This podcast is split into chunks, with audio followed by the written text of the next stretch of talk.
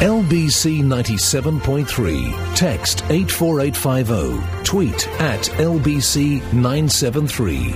This is London's biggest conversation with Steve Allen. Certainly is Friday. God, don't you love Friday? Don't you just love? Of course, it's bad news if you work the weekend. You probably hate Friday. I love Friday. I was thinking earlier on today because I've had such a busy week this week. Such a busy week. Such doing things. You know, doing things and doing things for the sake of doing things. So when it got to Friday today, because the producer said to me, we're still laughing, they're calling him the producer, and uh, and he said, so, well, you know, what have you got to do today? And I'm not telling you. Nothing worse than a stalker, is there? So I said, no, nothing. I'm, when I finish, I'm going home.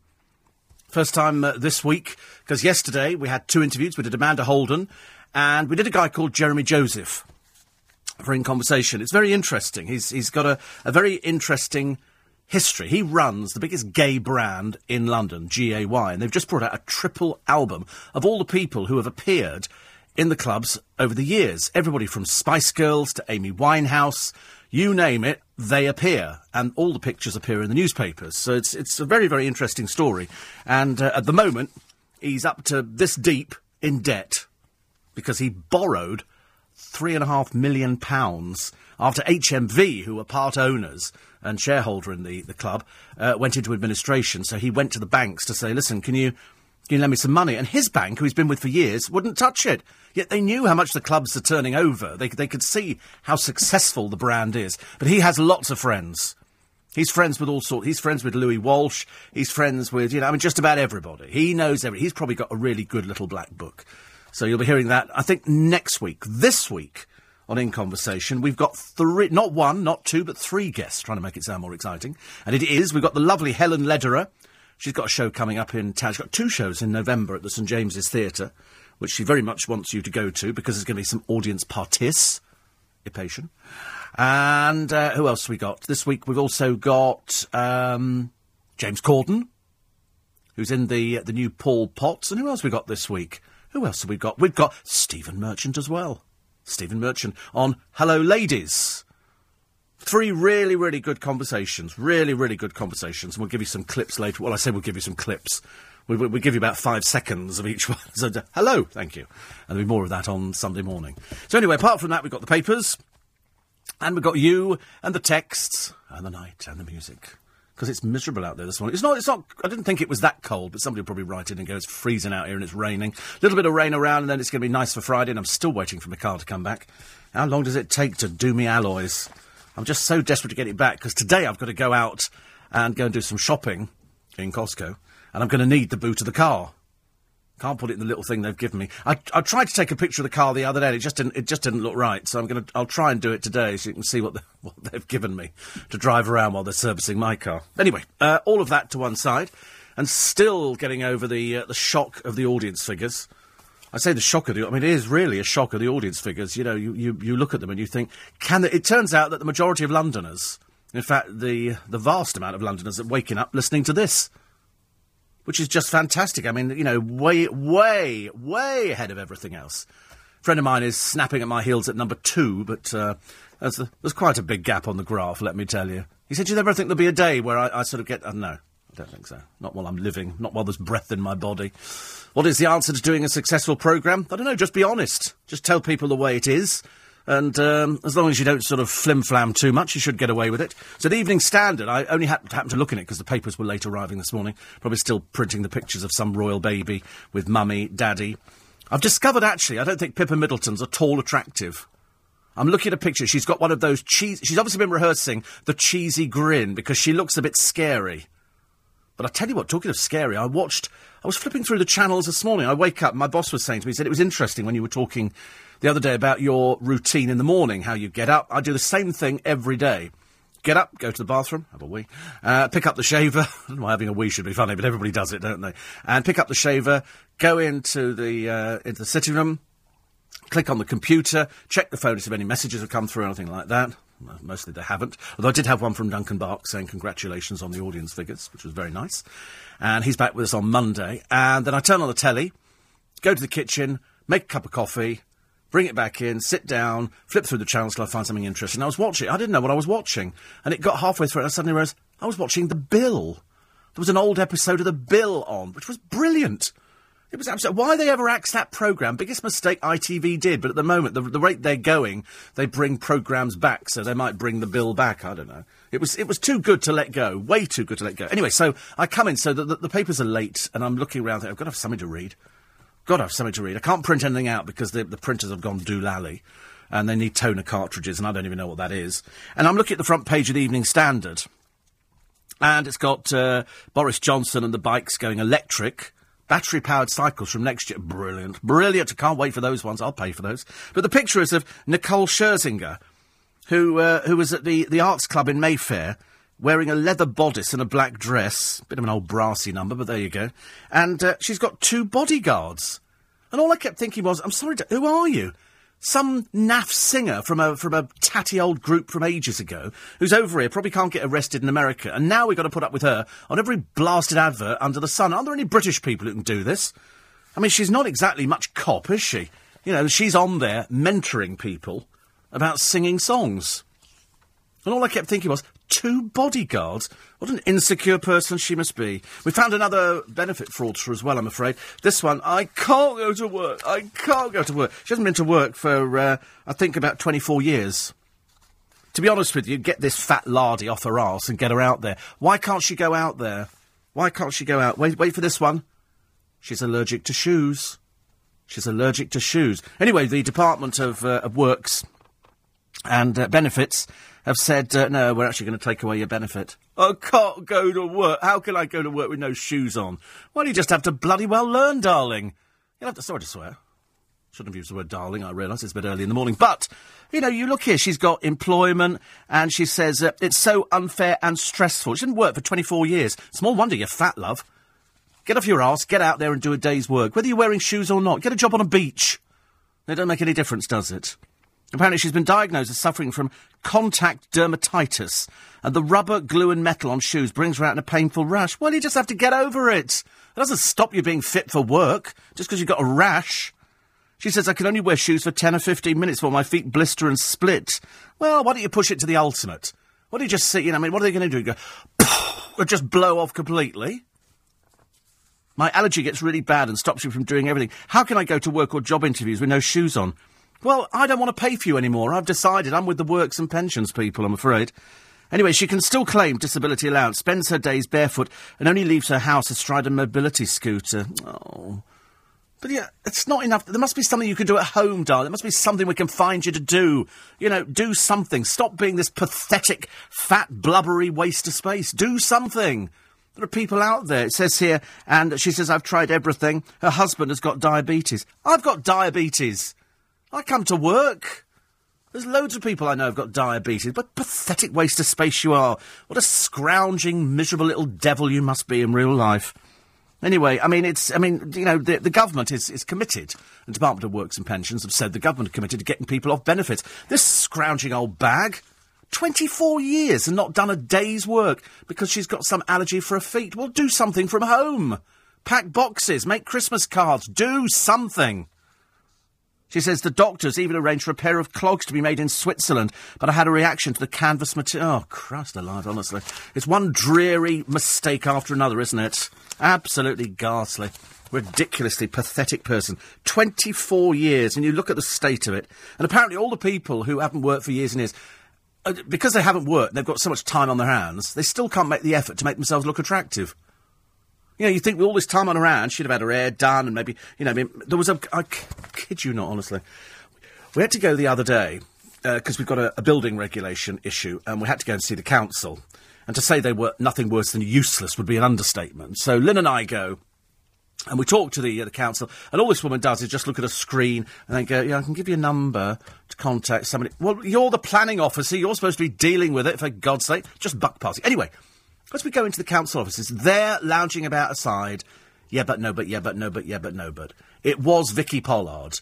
She's got the extremely tight grey tracksuit, edged in pink, top and bottom, the fat gut hanging over the top of it, the big hoop earrings, the hair scraped back in the Croydon facelift, and a fag on and she's on her phone. Yeah, I said to him, I said, like, yeah, yeah, yeah, yeah. And I'm looking at her thinking, I said to Lynn, I said, if you're that fat, why would you wear a tracksuit? To emphasise the fact that you're that fat and that unattractive. You know, can't, can't you find something attractive to wear? Or is it you want to look like a bloke? These people, you know, they're just uglies. They really are. I mean, there's a very good ventriloquist, and he's uh, one of his dolls, and she goes, ugly, ugly, which is ventrically, which is uh, which is good. Well, I looked at this woman, and I thought, you you are Vicky Pollard, aren't you? And I thought, there's no hope for people like that. In the same way, there's no hope for this scrounging Tracy Kenny, a fat, lardy old bit of nothing, who for 24 years has sponged because my feet hurt. God in heaven. I tell you, you know, people like this, you want to say, your feet hurt. We're coming up to Remembrance Day. We're coming up to the day when we remember the war dead, you know, and the people who gave their lives for scrounging old fat useless people like her. It's just, you know, as I tell you what, darling, let's make you sit in a tank. Let's send you out to war. Let's send you out to Afghanistan. Let's see how long you last. You last about 35 seconds. You know, it's just appalling. We should axe these benefits immediately from these, these people because it doesn't encourage them to get out there. She just sits there, and the moment it's taken away, oh, what am I going to do? Well, you're going to have to do something, aren't you? You know, you've still got your disability benefits, but you must be something. You know, to, for, what a waste of money. We've had shoes made in Switzerland.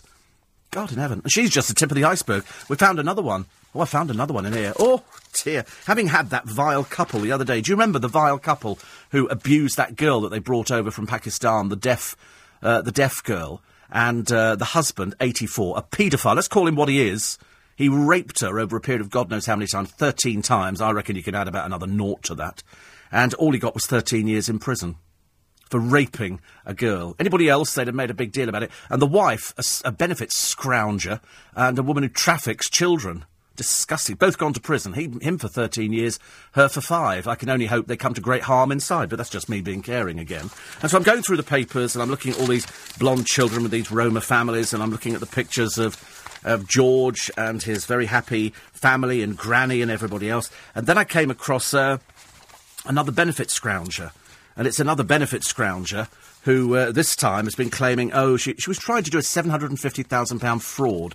We're name and shame on this programme in a moment. And am I sick to death of Carol Vorderman or am I sick to death of everything she does? It's a photo opportunity. This time she's going up in this plane. Carol, who's 190 but dresses like a 12 year old, um, she smelt fire in the engine. There wasn't time to think this is it. And she tells of her emergency landing drama. I mean, you knew there'd have to be something, wouldn't you? Within about five minutes.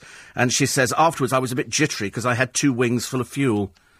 You just think, why don't you just go away, for God's sake? I'm so bored with it. It's just a photo opportunity. And also the other thing, Louis Walsh. I'm going to finish doing the X Factor. Now, I'm not sure. Even worse, I'm afraid. Who's the other bloke? Gary Barlow, at the other end of the panel. I haven't quite decided whether I'm leaving. Oh, please, do me a favour. Both go, both go. But take take, take out that uh, Scherzinger woman with you as well, because I don't want her either, I'm afraid. Quarter past four. Morning, Nick Ferrari. Seven o'clock this morning, the day after Boris announces he's to extend the cycle hire scheme to electric bikes.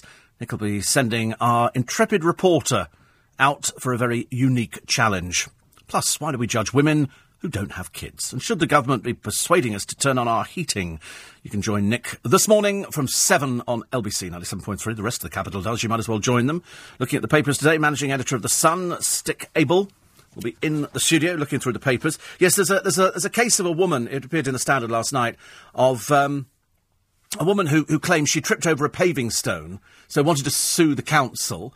And uh, then she obviously she always got carried away with it because she's so bent. And she thought, I tell you what I'll do. I'll tell them I can't get up and down stairs, so I need to go up and down on my bottom.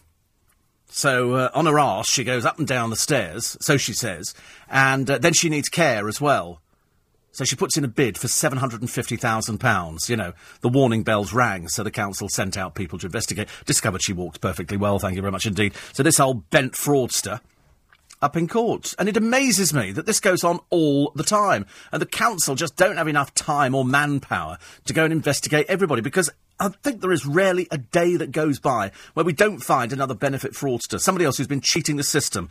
You know, somebody who sort of, you know, think, I can't be bothered to work. I think I'll just have lots and lots of children and sit there smoking weed or doing whatever else give us a bigger house.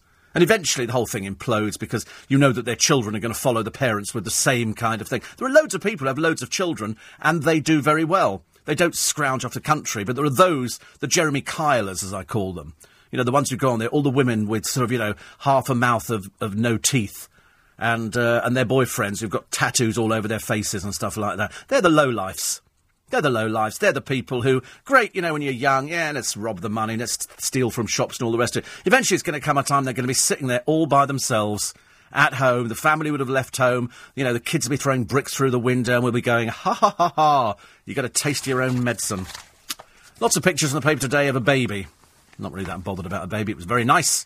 But now they released the official pictures and Pippa Middleton giving her really creepy smile. She's obviously been rehearsing in the mirror, but when you look at her, you think, you look like a serial killer.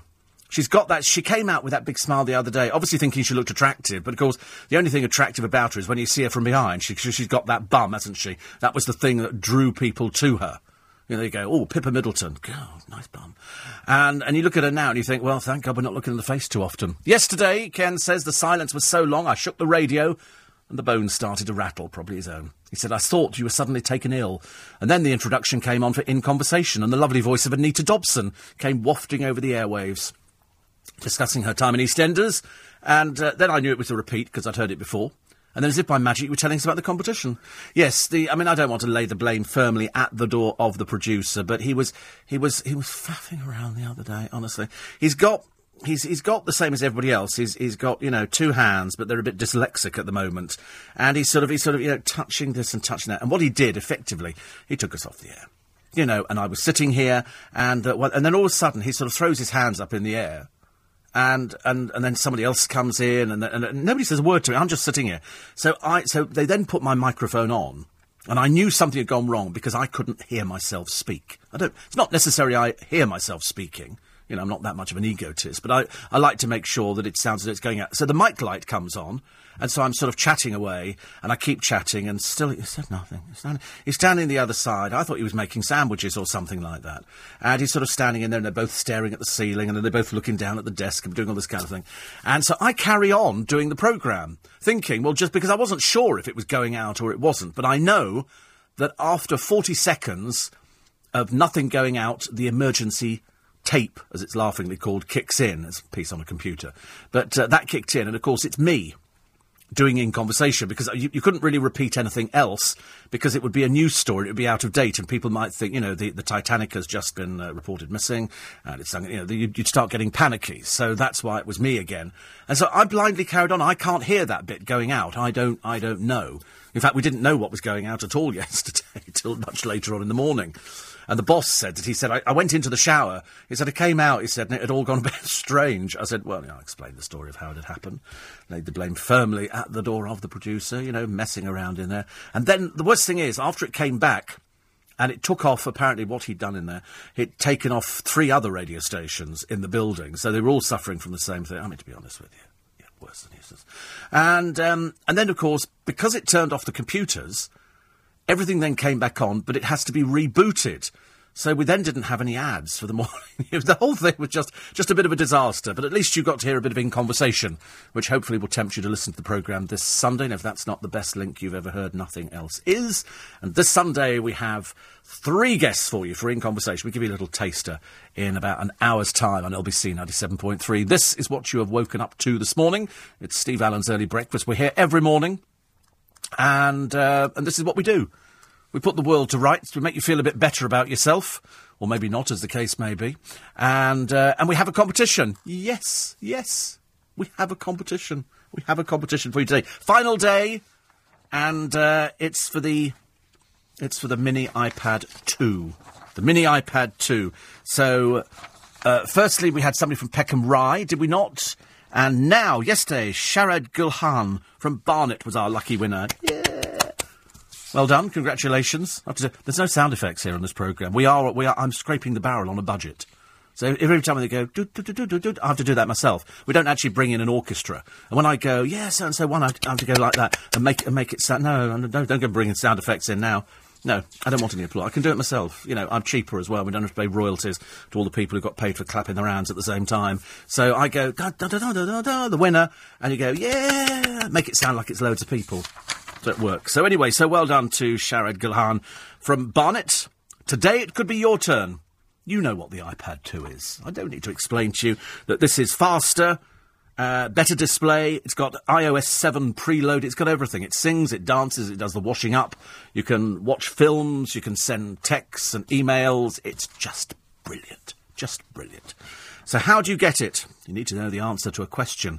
And the question this morning is, and it's always one word we're looking for which Mini, because the, the theme is Mini this week, Mini, which Mini is Dr. Evil's clone played by Verne Troyer in the Austin Powers films. Which Mini is Dr. Evil's clone, played by Verne Troyer in the Austin Powers films? To enter the competition, you text the word gadget, G A D G E T, then your answer. Okay? So it's Mini. That's the word. And then you send that to 848 50. It's got to be preceded by the word gadget. That's the key word that triggers the computer to send you to the right department. You don't want to see wandering around forever in space. So it's gadget, then your answer, and send it to 84850 before 6.30 this morning. That text will cost you just £1.50, plus your standard network rate. If you text after the closing time, you won't be entered but may still be charged. We play across the LBC network. Full terms and conditions online at lbc.co.uk. So good luck for that one. Mini. Hmm, okay. Uh, no wonder people on benefits get a bad name with scumbags who make up excuse after excuse, but most are genuine and willing to get back to work. I think if you've been 24 years on benefits, we remove it immediately. I don't understand. They don't have benefit systems in other countries. They might have it in America, but they're very strict on it. Over here, they hand it out to any old Tom, Dick, and Harry. And somebody who's got an allergy to shoes, well, we find we find something else.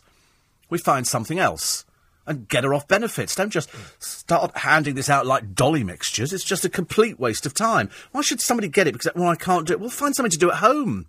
Can't you go around on your knees or something on a skateboard and go and do people's gardens? Do something. Just don't sit there bleating on like some failed old has-been, because it gets on my wick, I'm afraid.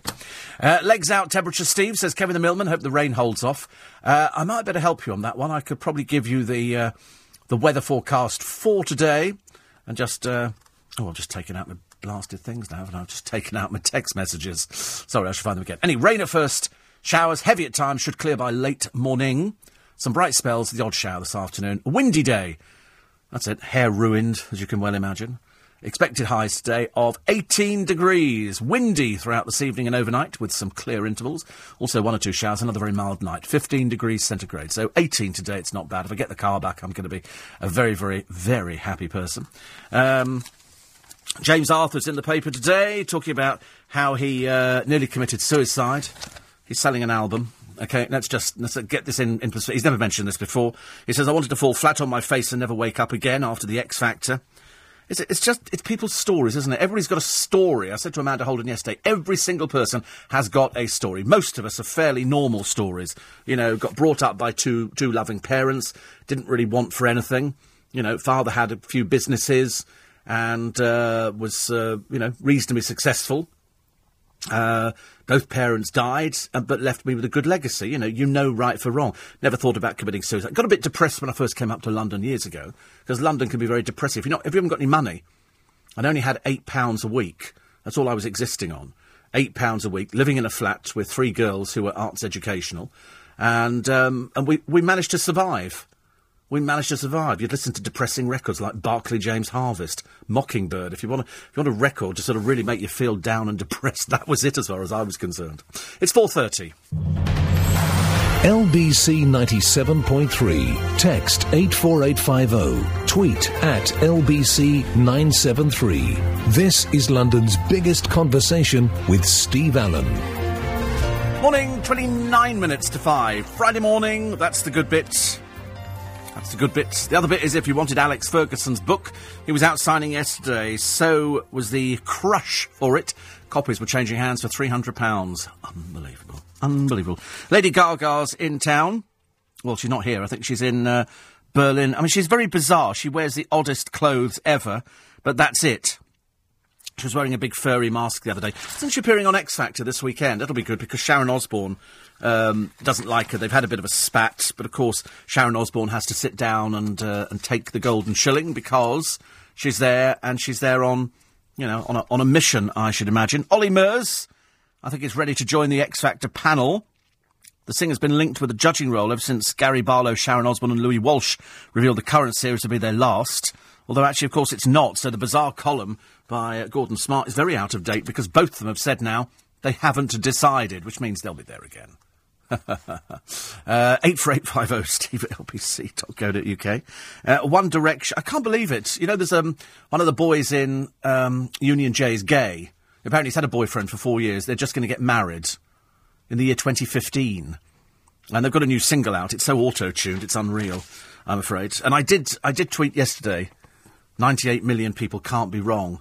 Watch the, uh, the YouTube video. And I said to Amanda Holden, because she likes things like this, she likes, she likes these sort of things. And I said, wait a minute, what's it called? It's called uh, Homeless Boy Steals the Talent Show. Homeless Boy Steals the Talent Show. And I said to Amanda yesterday, I said, there's that one. I said, and there's India's Got Talent where they've got a street group of dancers on who they haven't got anything. You think, you know, you think we have poor in this country. You've seen nothing. You know, they're people disable their children because disabled kids running or crawling along the side of a road get more money than an able-bodied child. So that's that's how desperately sad it is. And a couple of the people in this India's Got Talent program, which I think they went on to win, was so good. And you know, you and they've they've they've gone to so much effort, so much effort and over here, what do we get? Scrounging benefit fraudsters, which, you know, you think these people have got nothing at all. Absolutely nothing at all. So I did say you better get a box of tissues ready. And I did thank everybody. I thought I was being, being quite good. Thank you to Jeremy Joseph. Thank you to Amanda Holden. Lovely day. I said thank you for record audience figures. They have been, it has been record audience figures. I can't go on about it too much, can I? Yes, I can. Because you, you, just feel you have to occasionally. But uh, you know what you're listening to, and that's why you've chosen very wisely. You've chosen this over everything else. There's a, another poor bullied girl here. Her name is Izzy. And she penned a, a poem um, about herself just weeks before she hanged herself. 14 years old. 14 years old. And uh, her mum has now released the poem in the hope it'll stop the abuse that Izzy suffered online. And she wrote on September the 17th uh, they begin to tell me that nobody wants me there. They tell me to leave and that I'm not wanted. Not there, not anywhere. My heart, my head, my body numb. I feel pricks of stinging beginning to pinch my eyes as cheeks begin to burn. I walk quickly away from the chanting and the laughing, my vision spinning, my heart beginning to break. I look down and walk, my eyes drowning in another sea of emotion, another piece of me chiselled away by their cruel remarks and perceptions. I give up. Weeks after that, she hanged herself at the age of 14. And I have long campaigned for people like this to be sought out immediately, thrown into court, and thrown into the deepest, darkest prison you've ever seen. Because when a 14 year old takes their own life, not only does it hurt them, but it hurts their close friends, it hurts their family, it hurts relatives, it hurts all sorts of people, and all because some vile internet troll writes something disgusting. You know, they've, they've slammed the social networking site Ask FM, where they say Izzy was abused by anonymous cyberbullies. More than 8,000 people have now backed a petition calling for its closure. What I want to find out is, and it can't be too difficult because they're all doing it on a computer. Every computer's got an IP number, an IPC number. You can find them immediately. These people should be dragged out in front of a wall and they should be abused. It's, well, no, they can't because you, you can't do that. They're sick. But she was so bullied at the age of 14, she hanged herself. You know, what an awful thing for this family to have to live with for the rest of their life. Because nine out of ten times, and because of these uh, these online chat rooms and stuff like that, nobody realises. You thought kids were bad at school. Everybody got, you know, bullied at school for some reason. Too tall, too short, too fat, specky four eyes. You know, whatever it happened to be, everybody got bullied at school to a certain extent. You know, some people weren't very good at it, and then the people who were bullied turn into the bullies a little bit later on. It's a, it's a vicious circle.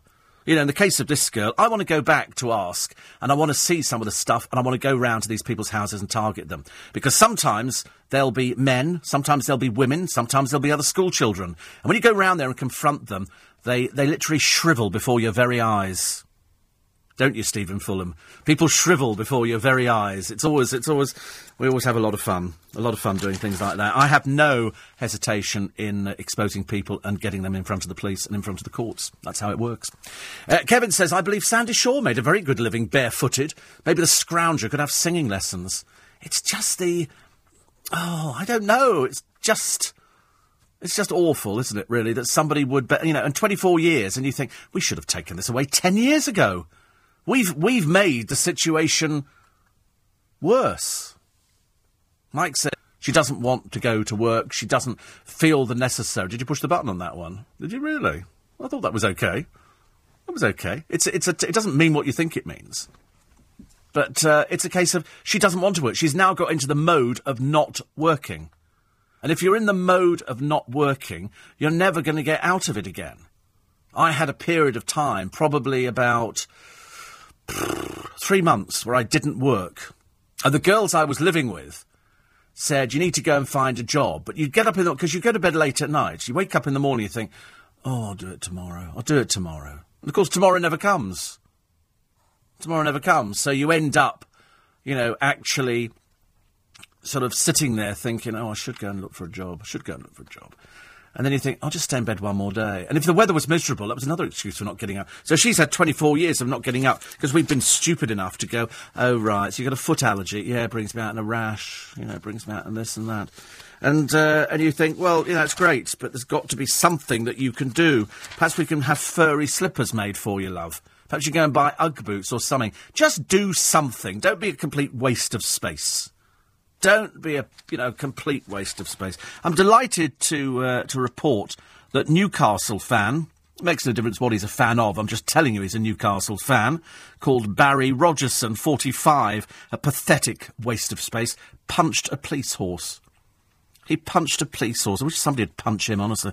What a horrible piece of work. And um, he uh, was caught on film after Newcastle United United lost 3 0 at home to Sunderland. He's a married dad who's on disability benefit. Of course he is. Of course he is.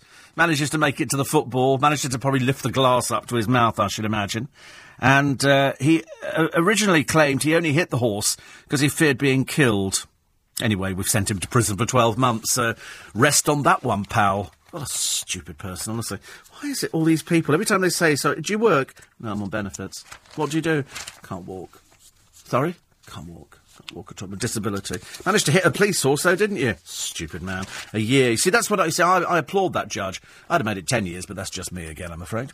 84850 steve at lbc uk. We've everything in on the programme. Um, a lot of people having a go for the uh, competition, which is good. And uh, did you see the girl on yesterday's show? On Jeremy Kyle, a tattoo on her left buttock. Dear. See, the trouble is, I see old women on that programme with tattoos, and you think, what are you? What, what sort of person has tattoos at that age? Very odd, isn't it? Uh, 84850. Graham says, I finally cancelled my TV licence. I think I'll watch DVDs and listen to you ripping the celebs to bits. It's not so much ripping them to bits, it's just telling you the truth about them. I think that's what, that's what you have to do. I'm laughing so much about the uglies, comments says Karen. I've often wondered why fat people wear tracksuits. They're hardly exercising, are they? I've decided it's because they've got nothing else with that much elastic in that actually fits them. This one there, yeah, but no, but yeah, but no, but yeah, but no, but. A gut. You wanted to say to her, have you looked in the mirror? What in God's name do you look like? You know, and they're always the cheap tracksuits, aren't they? You see them at all the markets. You know, they're sort of gr- grey with sort of pink edging, with sort of, you know, God's beautiful child on the back. Generally worn by sort of chavs and low rent people, I'm afraid. You, you know, you won't find anybody around. I mean, you know, sometimes you find people wearing tracksuit bottoms. And they tend to be labourers or something like that, or school students, and they, and they, tend not to fit, so they're walking around like they're going to fall to their knees. The uh, the tracksuit bottom, that is. But but you very rarely see people, unless they're real low rent, wearing the top that matches. And sometimes they've got the Ugg boots, but they're always fake Ugg boots because you can see because the bottom collapses on the fake Ugg boot because they can't afford to buy the real thing. And they obviously think it's like somebody wearing Chloe sunglasses or you know carrying a Chanel bag. You know it's fake. You know it's fake. I think anybody seen walking down the road with an obvious fake, the police should go along there, take it off them, empty their stuff onto the pavement, throw the bag in the rubbish bin. You know, these people shouldn't be allowed to wander around there. You go to some markets and they and they, they tell lies. Oh yeah, we, we really try and sort of stamp out fakes. You can go to, I would think, practically every market in the country, and you would find stalls selling fakes. That's what, that's what we seem to survive on, because the people who go to markets, you know, like want to buy fakes, and yet you've only got to look at them to realise they've got their bad makeup on. Very interesting. Katie Price is going to be on uh, with Iain Dale today on LBC. Great voice for radio. Great face for television. And that's Iain Dale, not her. And so uh, she'll be. I bet, I, I bet you anything. She's, she's probably saying to him, you know, have you read my book? I feel like saying to her, have you read your book, dear? probably not. Alan Davies has agreed to pay damages. Didn't really have much choice over it. Uh, after he made uh, libelous comments over Lord McAlpine. We've already managed to get that uh, ridiculous Sally Bercow, you silly little person, uh, to pay 15000 She's also, of course, got court costs to cough up with. And um, more, more money to the Chelsea pensioners. That was uh, after Alan Davies handed over £15,000. That's going. He'd already handed over £13,000 earlier, which was to the NSPCC, and he's apologised to Lord McAlpine. Because you can't say things like that. And Lord McAlpine, quite rightly, and then, of course, there was that other one. We've got the other one coming up, haven't we? Where uh, Philip Schofield hands a note to the Prime Minister, which was quite clearly visible. The stupidest thing I've ever seen in my life. No, I mean, there's, there's, there's dumb, and then there was really dumb. Louis Walsh has changed his mind about quitting the X Factor. Oh dear. I don't know why. I don't know why. Elton John, strangely enough, has agreed to perform on the X Factor. But wasn't that a short while ago, the fat one with the shredded wheat on his head, said that it was um, a bottom paralysing, brain crippling programme? I'm sorry, uh, uh, so why are you appearing on it? If you don't like it. He's famously refused all of Simon Cowell's attempts. However, Sharon Osbourne has finally persuaded him to go on there. Dear. Not funny. I wonder why you would do that, Elton. Uh, Danny Dyer says he can't wait to take the reins of the Queen Vic. I think he's already started doing it. And Ant and Dec have got I'm a Celebrity coming up very shortly. Uh, although who's going to be out there? I did say to somebody, I said to my friend the other day, I was talking to a friend of this building, and, uh, and I said, can you believe that Matthew Wright might actually want to go on it? And he said perhaps he's down to his last few quid or something. Or perhaps he's sort of desperately suffering from a dearth of nobody knows who he is. Well, I know who he is. I know who he is. Very odd, isn't it?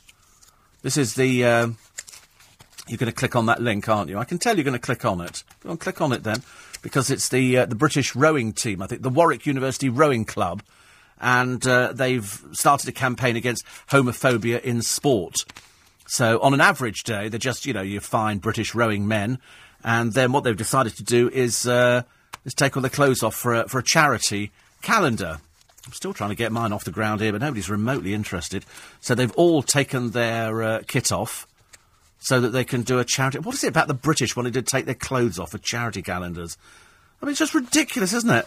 Absolutely. This apparently combats homophobia would have thought of anything else. It just made it worse.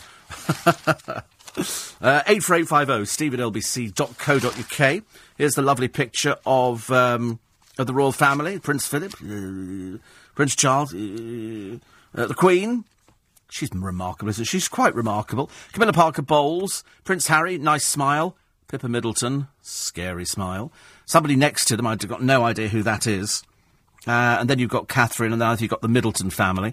Uh, old Papa Middleton just looks a bit uncomfortable in everything he wears. It's like, you know, he's, he's happier in a pair of tracksuits, I should imagine. And then you've got uh, Prince William at the front, and you've got Catherine and baby George, who looks like he's on another planet. I said to Amanda Holden the other day, which made me laugh from the day before, I said, do you think this, this baby knows, and at what age is he going to go, my family are so rich, we've got palaces. We've got palaces. Grandma's not with us anymore, but by God, we've got palaces. I roller skate up and down. I do everything. If you're a woman, and there might be some of you listening who are men who are now women, you're apparently better at finding keys than men. I've got a friend of mine, I mean, I'm beginning to think it's the onset of dementia, whereas every week he'll go out and he'll go, wait a minute, where's my wallet? I've lost the wallet. I've lost my wallet. So we stand there for two minutes, and then he go, oh, I found it. You think, you know, things the things vanish, don't they? I'm like that. I think, what do I do? I walk out the house, and sometimes somebody will walk past you and they smile, and I think, am I wearing clothes? You, you do worry, don't you, if I'm actually walking outside, you know, it's my zip undone. If I've forgotten to put pants on or something, you know, it, it can be all sorts of things. Or am I still wearing slippers? Is my favourite one. So I now have to double check everything and uh, and make sure that when I when I leave the house I'm properly dressed because there will come that time, will there not, where I'm walking down the road and somebody will say, why are you wearing your pyjamas? Oh, by the way, in the fish shop, Sandy's, there's another letter fallen off. The O is now gone. First of all, we had a letter at the beginning, which they've just. Took them ages to find that. And poor old Stuart and the team have got to find it because Christmas is around the corner. And I'm sure somebody's going around there pinching their letters. The letter O has gone missing. It's like an episode of Play School, I'm afraid. Oh, it's quarter to five ish. LBC 97.3 This is London's biggest conversation with Steve Allen. Morning, everybody. Do you remember Mary Poppins, the film? Of course you do. Do you remember the mother in it? We're merely soldiers in petticoats, dauntless crusaders for women's votes. Though we adore men individually, we agree that as a group they're rather stupid. That was Glynis Johns. She's still alive at the age of 90. She's just moved into a care facility, and she's writing an explosive memoir. Now, I wasn't sure if Glynis had ever written a memoir before, but she's writing this one at the age of 90. She's given up her Beverly Hills condo and she's going to write about losing her first husband, who was Anthony Forward, to Sir Dirk Bogarde. Because Dirk Bogarde, it was so funny. You'd watch him being interviewed. Nobody ever mentioned the fact that he was gay. And, uh, and that he sort of lived in France with his boyfriend. But he was with Anthony Forward for a, for a while. It's funny, it's only after sort of people die, they go, oh, sir. nobody ever mentioned it on any interviews or anything like that. He was in a, a very good thing, and I think it's called Victim I think that was Dirk Bogarde. I hope it was. And uh, that was very interesting about a lawyer who's being blackmailed. Filmed around Charing Cross, actually. Filmed around just up the road from here. Because you go past, you see all these different things that you've seen in the movies. You go, oh, I remember seeing that. It looked, looked somewhat different. I remember telling a friend of mine that Pie in the Sky was filmed in wherever it was. And I said, it's not really a restaurant at all. Went, it is so. I said, no. I said, they just use the exterior shot of the restaurant, but it isn't. It's a flower shop. I said, and the interior shops were done at Bray's studio. No, it wasn't. No, it wasn't. Said, yes, it was. And it ruins it, doesn't it? You don't like to think about things like that. You saw all the interior shots. If you actually went to the Coronation Street set, you'd be quite disappointed, I should imagine, hoping that the staircases really do go to the upstairs, whereas in fact, they don't go anywhere at all, I'm afraid. Um, lots of pictures of babies. Harry and uh, Prince William and Kate and Anne and uh, Earl Spencer and everybody else. They all look roughly the same. It could be the same baby. Perhaps they just pass them around. Perhaps they just sort of take pictures of them and that's it. Uh, more in the papers today. Who's this? Oh, my goodness me. This is a tycoon called. Oh, I know who he is. This is John Caldwell.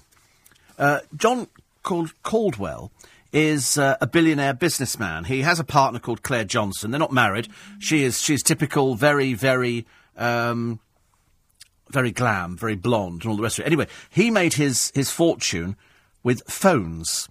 And what he's going to do, he's going to merge two houses in Mayfair. He's going to put two houses together. They're going to be joined underground. There will be, at the moment, uh, one is 4,500 square feet and the other is 8,000 square feet. He's looking to make 50,000 square feet and this house will cost £250 million. I hope he lives long enough to enjoy it. God, blimey, John. So it's going to be, it's going to have a swimming pool, sauna, kitchen, salon, plant room, car park, everything. It's good because what people do now, if you can't build up, you build down, and they're doing it all over the place. Uh, one of the houses has got marble floors and a ballroom and it's 22,000 square feet. It's absolutely gorgeous. I don't know where it is. It just says it's Mayfair, but I'm sort of trying to find out because it looks as though it's in one of the squares in town. It's absolutely gorgeous. I mean, when you think London had so many rich people, if you go down Park Lane, a lot of cab drivers will know this anyway, and you look on the, as you're going down towards, uh, not from Marble Arch, look on the left hand side, and there's a couple of the original mansions in London still there not still owned by the same people, quite really, quite, quite clearly, but they're absolutely enormous, absolutely enormous. And you can imagine that years and years ago, you know, London had lots of very, very rich people, and there were lots of carriages, lots of wonderful things going on. My mum's very hard working, says Karen. At the age of 72, still works, loves her job. My sister and I have always worked, and know it's our mum's work ethics that has made us this way. How you are brought up makes you into the adult you will become. Yes. Exactly right. That's exactly what happens. That's why if, if you've got a mum who's a benefit fraudster and your father sits there drunk and smoking all the time, you know damn well that the kids are going to be exactly the same.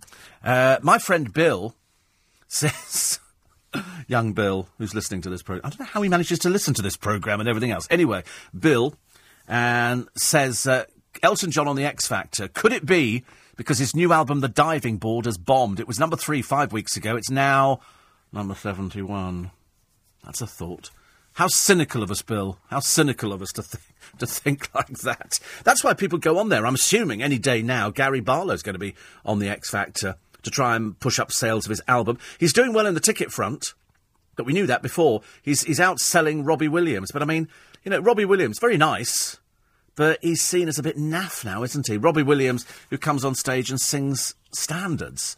And much as though I like standards, and I'm a big fan of standards, I'm, you know, I can't quite get there.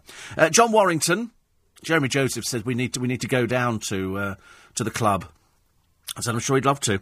He says, uh, I sat next to Glynis Johns on Concorde. Glynis, not, not Jeremy. so, nice to know you're with us this morning. Or any morning, actually. I think we're going to meet up for dinner very, very soon. I like catching up for dinner. Uh, Anil says, Louis going back on the X Factor. I don't know, blooming joke. More like the paycheck got that little bit heavier. It's a shambles. Yes, I mean, I, the trouble is, if you like doing something, you know, you always say the same thing. I know people who do pantomime and they go before they start, oh, I don't want to do it, I don't want to do it. And then they get into it and they go, oh, I really like doing it. And then they get to the end and they go, I'm never doing that ever again. Far too tired. It's like, it's like getting up to go to work. You know, you don't want to go to work every morning. Not every, I get up every morning and every single morning I want to go to work. Every single morning I want to go to work because that's what I do for a living. I get up and I go to work. I could lie there. I could go back to sleep again and doze, you know, uh, backwards. But what, what, that, what purpose would that serve? I can finish the programme this morning. I can be home by eight o'clock. I can climb, if I want to, back into bed again. Steve, forgive me if I'm being stupid. The foot fraudster. Has she ever heard of putting socks on her feet, then they won't touch the shoes? Hello? Preaching to the converted here. Kate in Epsom says, I found my keys in the fridge recently. Now that is slightly scary. That is slightly scary. I had rice and vegetables again the other day. I'm getting quite good at doing rice and vegetables, steaming it. And it's quite nice. I do it with a bit of Hellmann's Real Mayonnaise. Delicious. I'm sure the Hellmann's Real Mayonnaise isn't particularly good. Uh, Steve, that picture, very scary smile. This is Pippa Middleton's smile. She looks a bit evil. She looks evil doing it, I'm afraid. Uh, Pie in the Sky was filmed in Hemel Hempstead Old Town, says Chris. I know. I still, when I talked to Daniel Radcliffe, I said I still miss, what's it, who was uh, in Pie in the Sky, miss, uh, Richard Griffiths. I said I still miss him. He said we all miss him. He said he was one of those lovely people. You just don't like to think that they're not there, do they? I was watching, I went, for some reason I was on YouTube the other day and I was watching this uh, homeless boy on the, the talent programme, which just brings tears to your eyes. It just make, makes you cry. And then there was another thing on there, and it was um, Karen Carpenter's grave. And the, the Carpenters have got a mausoleum. And somebody went up to it with a camera and they're filming, and it's got, and inside in gold lettering, it's got Karen Carpenter and the date. You can't actually go in, obviously, because it's locked. But it's, uh, it was very interesting. And all of a sudden I found all these other graves of famous people, which was even more bizarre. Uh, 84850. Matt and Crystal on their way to work at Gatwick Airport. Don't be silly. Nobody ever works at Gatwick Airport. They just go through there. And uh, I know a 48 year old woman, says Ian, with four kids by three different men and has never worked. Everything paid for by us. Huge television, computer for each of the kids. Oh, no, it's annoying, isn't it? It is so annoying. So annoying. Um, Steve, I can't even wear jogging bottoms to the gym. Horrible. Yes, it's. I mean, there's something about jog. I mean, I can't wear jogging bottoms at all. It's just not, not my sort of thing. It doesn't sort of fit into my uh, my wardrobe, as it were. uh, eight four eight five zero. That's a nice idea. Uh, Alan Merrill, founder of the Arrows. Remember the Arrows? Oh my God, this is interesting. Founder of the Arrows and the writer and the uh, original artist of uh, I Love Rock and Roll. He's playing a free show in London next Thursday with his band The Arrows, and they're at the Dublin Castle on Parkway in Camden. I know the Dublin Castle. I know the Dublin Castle very well, actually. Uh, Alan is based in New York plays only occasional UK dates. If you want to chat to him on the show, we'd be pleased to come and say, I wish I could. Wish I could. I don't have the facility for doing that actually at the moment, which is such a shame. But anyway, so he's going to be playing next Thursday, October 31st, with his band The Arrows at the Dublin Castle, which is 94 Parkway in Camden. And as everybody listening at the moment is listening to this station and this programme in particular, even more of you will be going down there. So go and go and swell the pub. Go and see the man who wrote "I Love Rock and Roll." More of your texts and emails coming up the other side of the news at five. It's Steve Allen's early bene- early benefits. I'm just I was looking at the story in the paper about the woman who's been 24 years on benefits. Steve Allen's early benefit show. Can you imagine such a thing existed? Anyway, it's Steve Allen's early breakfast show on LBC 97.3. It's the capital's most listened to. We've got the news at five coming up next.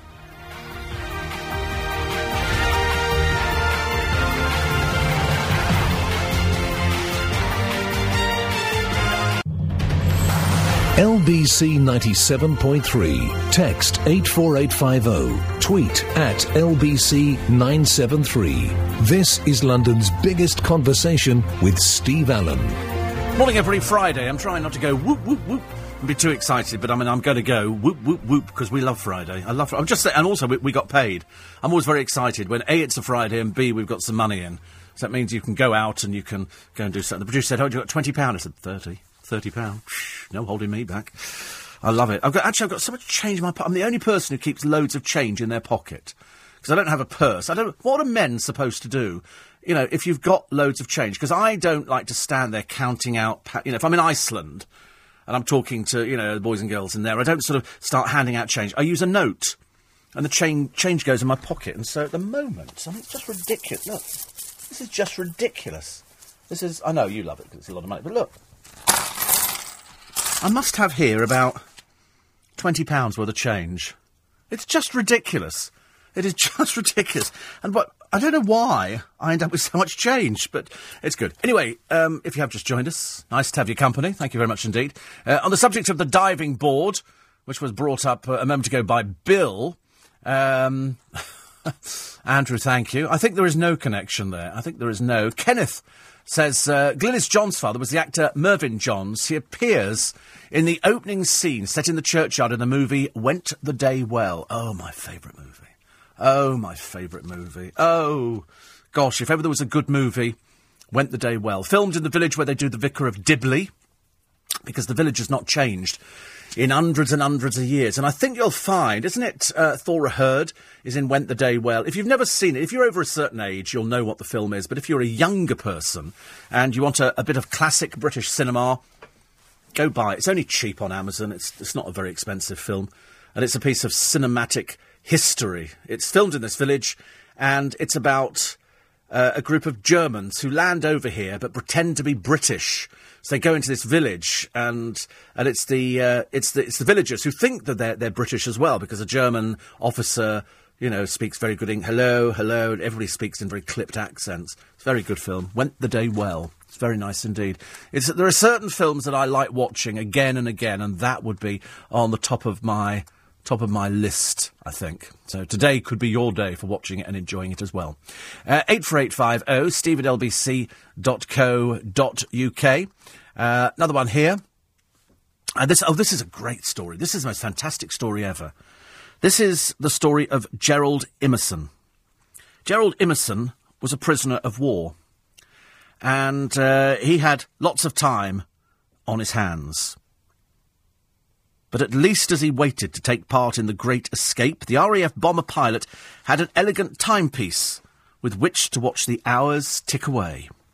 It was the Rolex Oyster 3525, and it was delivered to him in the Nazis' notorious Stalag Luft 3 camp from the watchmaker's headquarters in Switzerland after he bought it by mail order in 1942, which is about £170 he paid for it. That's what he paid for it there, the equivalent of £5,000 today. His watch is just coming up for sale at auction. They reckon it could make £30,000 because it comes with provenance. The provenance is that he was a prisoner of war he was uh, among one of the last people to take part in the Great Escape, and it's probably worth thirty thousand pounds. It's also the fact it's uh, it's a Rolex Oyster thirty five twenty five, which makes it very interesting. That's why people love Rolexes. I would I'd be too frightened to wear a Rolex. I'd be absolutely too terrified to wear it in case somebody, you know, you see people who sort of flash their, their money about. Well, I don't have money to flash around, and I wouldn't. I have a nice watch, but it's not it's not a particularly you know, not, not particularly flash. I don't think it's particularly flash. It's just a Raymond Weil, and I, I bought it for myself donkeys years ago. And I think it cost about £700, which actually was a fortune, an absolute fortune. But that's it. I've got about three or four watches. And that's, uh, and that's how I uh, do it. But I, I, wouldn't want to wear a Rolex. I wouldn't mind buying one which came with, with provenance. There's um, a terrible picture in the, in the paper today, and it's of, a, of an orangutan who is being tortured uh, by some villagers, I think in Western Borneo. She's been cruelly mocked, turned into an afternoon's entertainment. They tied her up to a, a post in the ground. She tries to break free. She's got break free. She's got no water or no food. If you're an animal lover, you'll hate this one. But anyway, thanks to a British animal charity, uh, she has been saved, and she's good. Uh, these animals, whose numbers are falling dramatically, about 100, and, 100 years ago, there was about 315,000 orangutans. Now they say there's about 54,000. Seems a hell of a lot to me, 54,000. But uh, at one point, you know, this uh, this poor animal had to be sedated and then moved to a rescue centre. Why do people do that? Why do people want to taunt animals? I don't quite understand the mentality of it. It sort of it annoys me a little bit. Royal equerries um, will be rushing for their smelling salts, but the rebellious folk of the sleepy Sussex seaside town of Shoreham have indicated they find the Queen's cousin, HRH the Duke of Gloucester, too boring to open their £10 million footbridge, which opens and sweeps over the river Adur. Instead, they want Holly Willoughby to do it. Holly's up against a royal, a royal duke. How lovely. Oh dear. And poor old Emma Noble. Do you remember Emma Noble? Claim to fame. Oh, what was Emma Noble's claim to fame? I'm afraid it was the fact she married John Major's son. She was one of the girls who appeared on television turning cards over. She wasn't particularly talented at anything. And uh, anyway, the curse of her struck uh, after her wedding at Canterbury Cathedral uh, to diplomat son Conrad Baker. No sooner did Sir John Major's former daughter in law leave the wedding reception, she was struck down with pneumonia. And that's the only reason they put her in the paper. She was struck down with pneumonia. Emma Noble. Riveting news, isn't it, really? You can't, can't really get your head around it. Perhaps she just sits there longing for those days when somebody was interested in her. Not anymore, I fear. Not anymore. Uh, 84850 steve at lbc.co.uk. We have our competition for today. We have a very good competition. It's your last chance this week to get your hands on the iPad Mini 2. This is the updated version. This is the faster one, better display, iOS 7 preloaded. It's everything. You can watch films, send texts, send emails, sit on the train. You can do everything with it. It's nice, it's light, it fits in your pocket. It's a nice big screen. It's lovely. And it can be yours if you know the answer to this question. Which Mini is Dr. Evil's clone, played by Verne Troyer in the Austin Powers film? Which Mini is Dr. Evil's clone, played by Verne Troyer in the Austin Powers film? To enter, text the word gadget, followed by your answer and send it to 84850. So it's gadget. That's the key word. You must put that on there. Gadget. Then the answer. Mini. Mm, okay. And you send it to 84850 before 6.30 this morning. It's now 11 minutes past 5. Text costs £1.50 plus your standard network rate. If you text after the closing time, you won't be entered but may still be charged. We're playing across the LBC network. Full terms and conditions online at lbc.co.uk. So, uh, so good luck. Good luck. Uh, 84850 steve at lbc.co.uk. And uh, poor old Rob, he says, listening to you, all you've done is slag off people with disabilities. You need to open your ears and listen properly. I can't help if you're not bright enough to listen. You know, we're talking about people who fraudulently cheat the system. I'm not interested in people who've genuinely got disabilities. This woman has got this, this foot thing. She's not worked for 24 years. We're not talking about you. Nobody's interested in you. So, you know, you need to listen properly. I can't help it if you, if you don't, can't quite get, get the gist of it. You know, it's not my fault. You know, perhaps you didn't get a good education or something, but we don't slag people off with disabilities. We talk about people who cheat the system.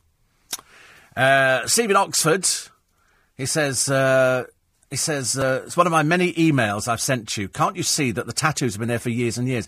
No, I'm, I'm not. Oh, dear, honestly. people becoming particularly dim this morning or something? I know the audience has gone up, but can, can we lose the stupid ones and just try and get the intelligent ones back again? I understand that if you're an old woman, you've got tattoos, you haven't had them done as an old woman.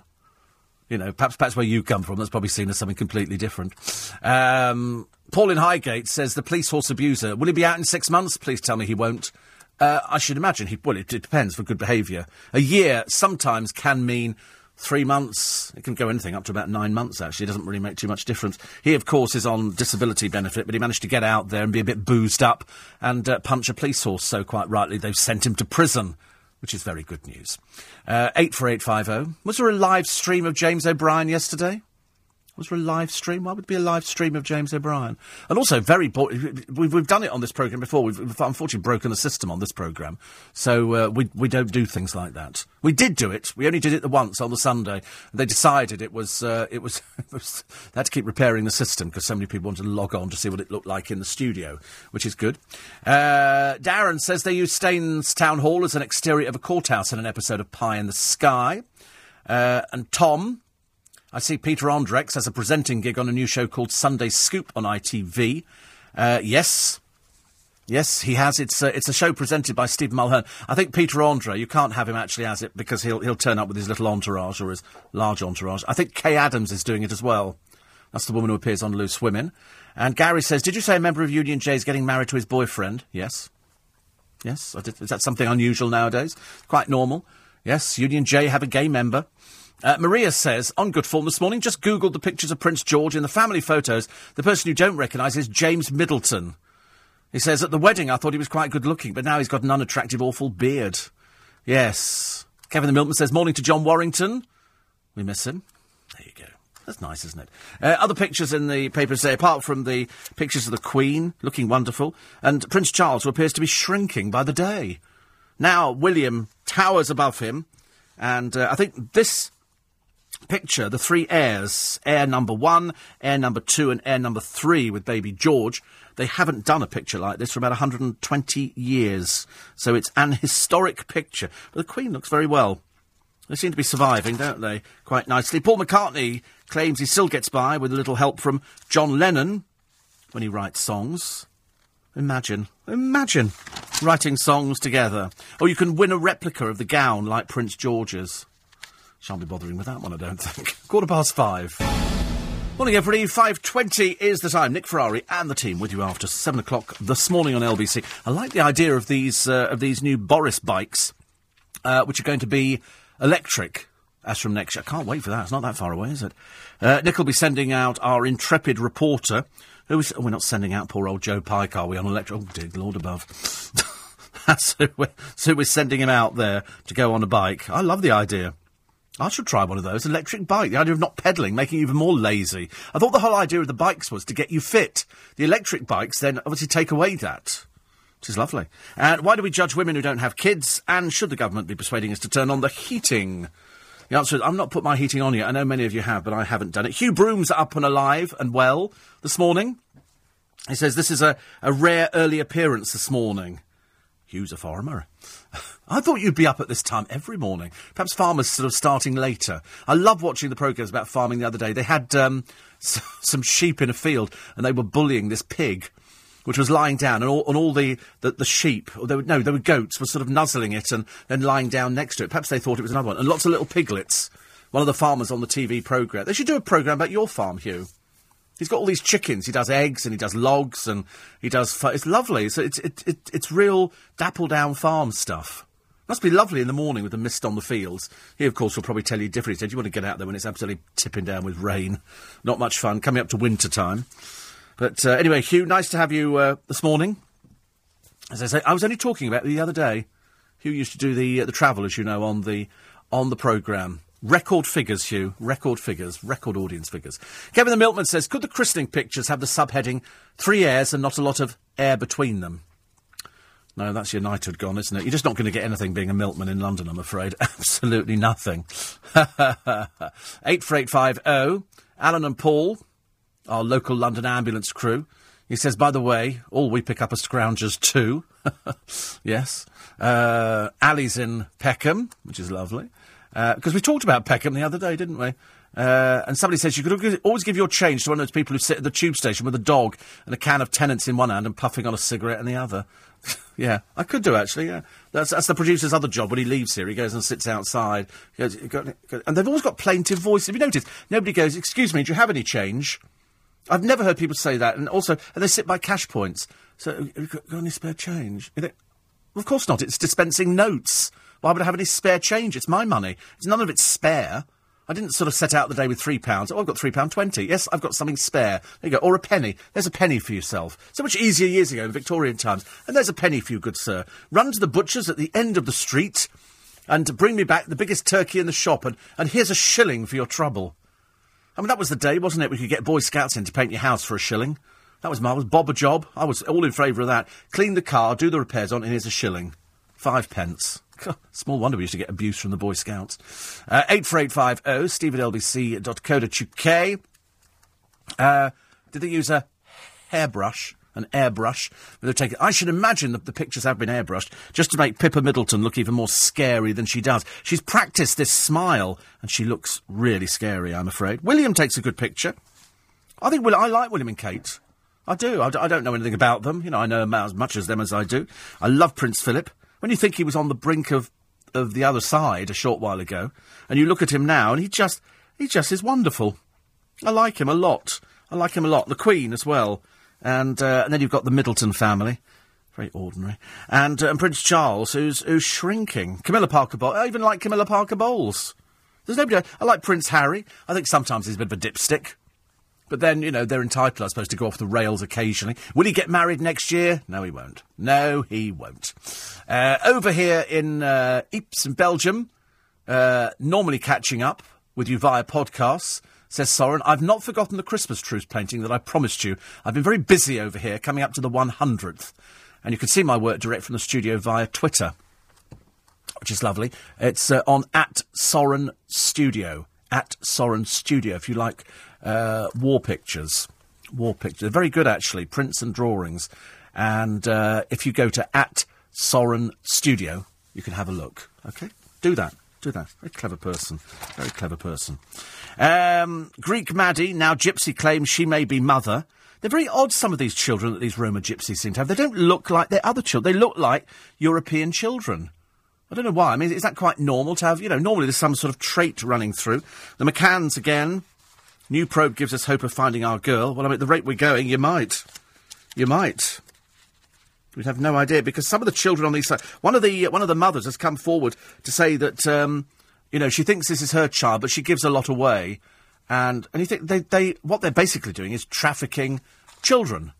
Yeah, but that's considered normal. They they they, they, they don't call it adopting. And bearing in mind that part of their culture, in inverted commas, means that they get them married off at the age of 12. You've seen the advert on the television, uh, the little black girl sitting in a mud hut, and she's 12, and they say she's frightened. Why is she frightened? Because she's about to be married off to somebody who could be 24 years old, 36 years old. Many of these children die. They get pregnant, and they die because of complications. And that's why the charity's appealing for money. And we go, oh, we can't say anything about that. Well, they're doing it as an advert on the television. So the Roma children get married at 12. 12, they marry them off to what can only be described as other perverts. I've never really liked it. A 12 year old girl. Just, just really, it's quite ridiculous. Um, the looks of baby George Steve are not dissimilar to mine at that age. Gorgeous. My papa gave me a fine gold chain watch for my 21st, rather like uh, Chanel had in the 80s, but alas, it was stolen. Oh, thank you, Adriana. It's awful, that isn't it? Really, when you lose things. My mother lost a really lovely brooch in Henley one time. My father bought it for her in uh, Hong Kong when we were out there, and it was a brooch of a, of a tree out there called Flame of the Forest, and. Uh, it's it's a lovely tree, flame of the forest. It's sort of green, and then all of a sudden it gets these beautiful flash flowers all over it. These red and white flash flowers, gorgeous. And so my mother had a brooch, and she lost it. It fell off her, her coat, and she didn't realise which is a great shame. Never found it, never turned up again, because people find things like they actually keep them, don't they? Which is a, which is a great shame. Uh, Karen says, I have Facebook. I use it to keep in touch with friends that live miles away. I was looking through it the other day, shocked to see a video of a puppy kicked around by three teenage girls. And um, the video was taken abroad somewhere. See, I don't know why anybody would ever post things like that. I, I mean, I just I can't understand the mentality behind it. I find it quite quite frightening, really quite frightening that people, you know, people, you know, can abuse animals. I mean, put it this way, but if people abuse children and they abuse older people, then they're going to abuse animals. They don't think about it at all. We've had, haven't we had cases where yobs have tied fireworks to cats' tails or to dogs' tails? Or I think in one case they actually tied a hamster to a rocket with sellotape and set the rocket off. I mean, you can't. I mean, you can't even imagine the mentality of these people. Hanging would be too good, as far as I'm concerned. Uh, eight four eight five zero. Oh, Steve at lbc.co.uk. If you don't like pictures of royal babies, you're going to hate all the pictures in the papers today. Uh, this this mum with the allergy to shoes and her hundred thousand pound benefits scam going on. I mean, so she so she doesn't wear shit. Well, then sort of put socks on. Was she allergic to wool? Is she allergic to everything? So they she gets four hundred and forty pounds a month for this. And the uh, Department for Works and Pensions have said, go and get a job. They should have said it to her 24 years ago, as far as I'm concerned. She's a former baker. And she's condemned the decision. Well, I'm sorry, love. I'm really sorry. But you're part of benefit culture in this country that's got to be stopped. It's got to be kicked into touch as quick as possible. She comes from Greater Manchester. And she unsuccessfully appealed. Of course, these people do. And she gets dermatitis. Loads of people get dermatitis. Loads of people. Then she said, oh, my husband's got diabetes. I've got diabetes. I get up and come into work. Loads, thousands of people with diabetes get up every day, come into work. Little children inject every day. They don't make as much fuss as you do, bleating away at the age of 45, who hasn't done anything since her 20s. You've discovered something. It's brilliant, and I'm sure it's wonderful, but let's, let's help you out of your situation. Let's get you a job. You know, somebody will find her a job. Remember that guy in the paper the other day? He wanted people to fill boxes, and uh, they asked a few people, why are you not applying for this job? 2,000 people unemployed in the town. Why are you not going to him? Well, because I can earn more sitting on my fat bum earning benefits. Take away the benefits. Go out and fill boxes. Do something. Nothing worse than lazy adults, I'm afraid. It's got nothing to do with dermatitis. It's got to do with the fact that she's now got into this uh, culture of not getting up or going to work. It's all just a little bit too traumatic, so she appeals, and, uh, and they've said no. They've said no. You know, we're taking away your 440 quid a month. Get out there and do a job. There's something you can do. Put fluffy slippers on, dear. If you're allergic to glue or something like that, put some fluffy slippers on. Somebody will design something for you. But of course, I should imagine you'll probably find an excuse. I mean, I wouldn't mind if she actually said, I would really love to go to work, but. But she hasn't said that just going, oh no, I'm appealing against it because I want my money. Well, you're not having it. All right, we're taking it away. And there'll be loads of others, you scroungers out there. We'll have you as well. And uh, you can sit there. I couldn't care less whether, you know, you sort of go, well, I can't afford my favourite cigarettes or booze. Well, kind of suffer with it. Kind of suffer with it. Coming up to the news at uh, 5.30, it's LBC 97.3. It's Steve Allen's Early Breakfast. You've chosen wisely. The rest of the capital chooses this programme as well. LBC 97.3. Text 84850. Tweet at LBC 973. This is London's biggest conversation with Steve Allen. Sorry to hear, Rob. Oh, I hope it doesn't get any worse, Rob. So sorry to hear about your little little problems. Anyway, he's been listening to the show for an hour now. That's why you see the whole of the capital is listening. Everybody's listening to this program. There's hardly anybody else out there, as far as I'm concerned, this time of the morning, which is fantastic news. Weather, oh, don't bother looking at it. It's going to be wet again, but then it, it'll dry up by this afternoon. It'll be sunny, and I'm hoping I'll get the car back today. I'm hoping, God knows, I mean, it's, it's, taken since God created heaven and earth. I've used that expression quite a few times, actually. It's only because I heard it once on a programme and it made me laugh. I'm thinking of going to an auction later on today, and I'm thinking of bidding for, uh, oh no, it's in Geneva. November the 13th. I've never been to Geneva, but it sounds lovely. It's just a big, big fountain. That's all I know about it because they used it in um, in some program. And it's a diamond. It's called the Pink Star, and it's every girl's dream. It's huge. It's huge. It's 59.6 carats. 59.6 carats. And it's beyond the, the dreams of most people. But Sotheby's expert David Bennett says the rock belongs in the ranks of the Earth's greatest natural treasures. How much is this diamond worth? Well, if it, if it was on the jewellery channel, it'd be fifty nine ninety nine you know, and they'd say, "Well, this is this is tanzanite and it's really worth something," as opposed to this is tanzanite and it's absolute rubbish, and we're just trying to fool you into believing it's interesting. This is a proper proper pink diamond worth an estimated. Get your checkbook ready. 38 million pounds. That's what they're, which means it'll go higher. But if you're a billionaire and you're about to spend 250 million on your house, 38 million is nothing, is it? Little present there, John. I was thinking, you know, if you if you're thinking about buying a present for somebody, maybe you listen to on the radio. Thirty-eight million pounds would be an acceptable gift, I think. To any- Thirty-eight million pounds, you'd be frightened to wear it out anyway, wouldn't you? That's why Elizabeth Taylor's jewellery fetched so much because she made sure that she bought well, and Burton bought well. Burton bought her nice, nice diamonds. That's why it m- makes me laugh when you watch the Jewellery Channel. I haven't watched it for a little while. I, I catch them occasionally on a on a Sunday morning. A lot of blokes with funny hair and and uh, bad nails and they haven't moisturised, so it makes them look even worse. You know, and also rocking your finger backwards and forwards to make the thing catch the light always, to me, is a bad indication of how cheap and rubbish it is. And so they sort of demonstrate and they go, here we go, it's three thousand six hundred pounds, twenty nine ninety nine. And you think it's because it's rubbish. They're selling it at twenty nine ninety nine because uh, they're making a very good profit on it as well. I, would love the idea. Imagine thirty-eight million pounds. Wouldn't it be lovely if, if somebody sort of says, "I'm going to buy that for you, Steve"? I'd have to give it back. We're not allowed to accept gifts. I discovered a short while ago, if somebody says I'm going to send you in a, you know, very expensive, I'd have to send it back again, which is not good. Uh, 84850 steve at lbc.co.uk. Steve the cabbie says, where did the word Roma come from? Are they not gypsies anymore? Well, I, I think they are, but I think in that country they're called Roma. We call, we call Romany, but that, it's, it's different. You see, over here, we don't have gypsies travelling up and down the country. We have travellers. We have travellers. You see, gypsies are different. They belong to a different thing. It's like pe- people get very confused. The funfair folk are nothing to do with travellers or gypsies or anything like that. They're completely separate, completely separate. You know, Romany gypsies, you don't see anymore. Most of them are living in houses, probably in the East End, probably distant relatives. The people that we get, the ones with the pixelated faces, are the travellers. You know, my big fat gypsy wedding had nothing to do with gypsies. Gypsies never dress like this, ever. Look at any history of gypsies, and they don't wear trashy clothes or behave like, you know, the sort of people that they, they behave like. They're not like that at all.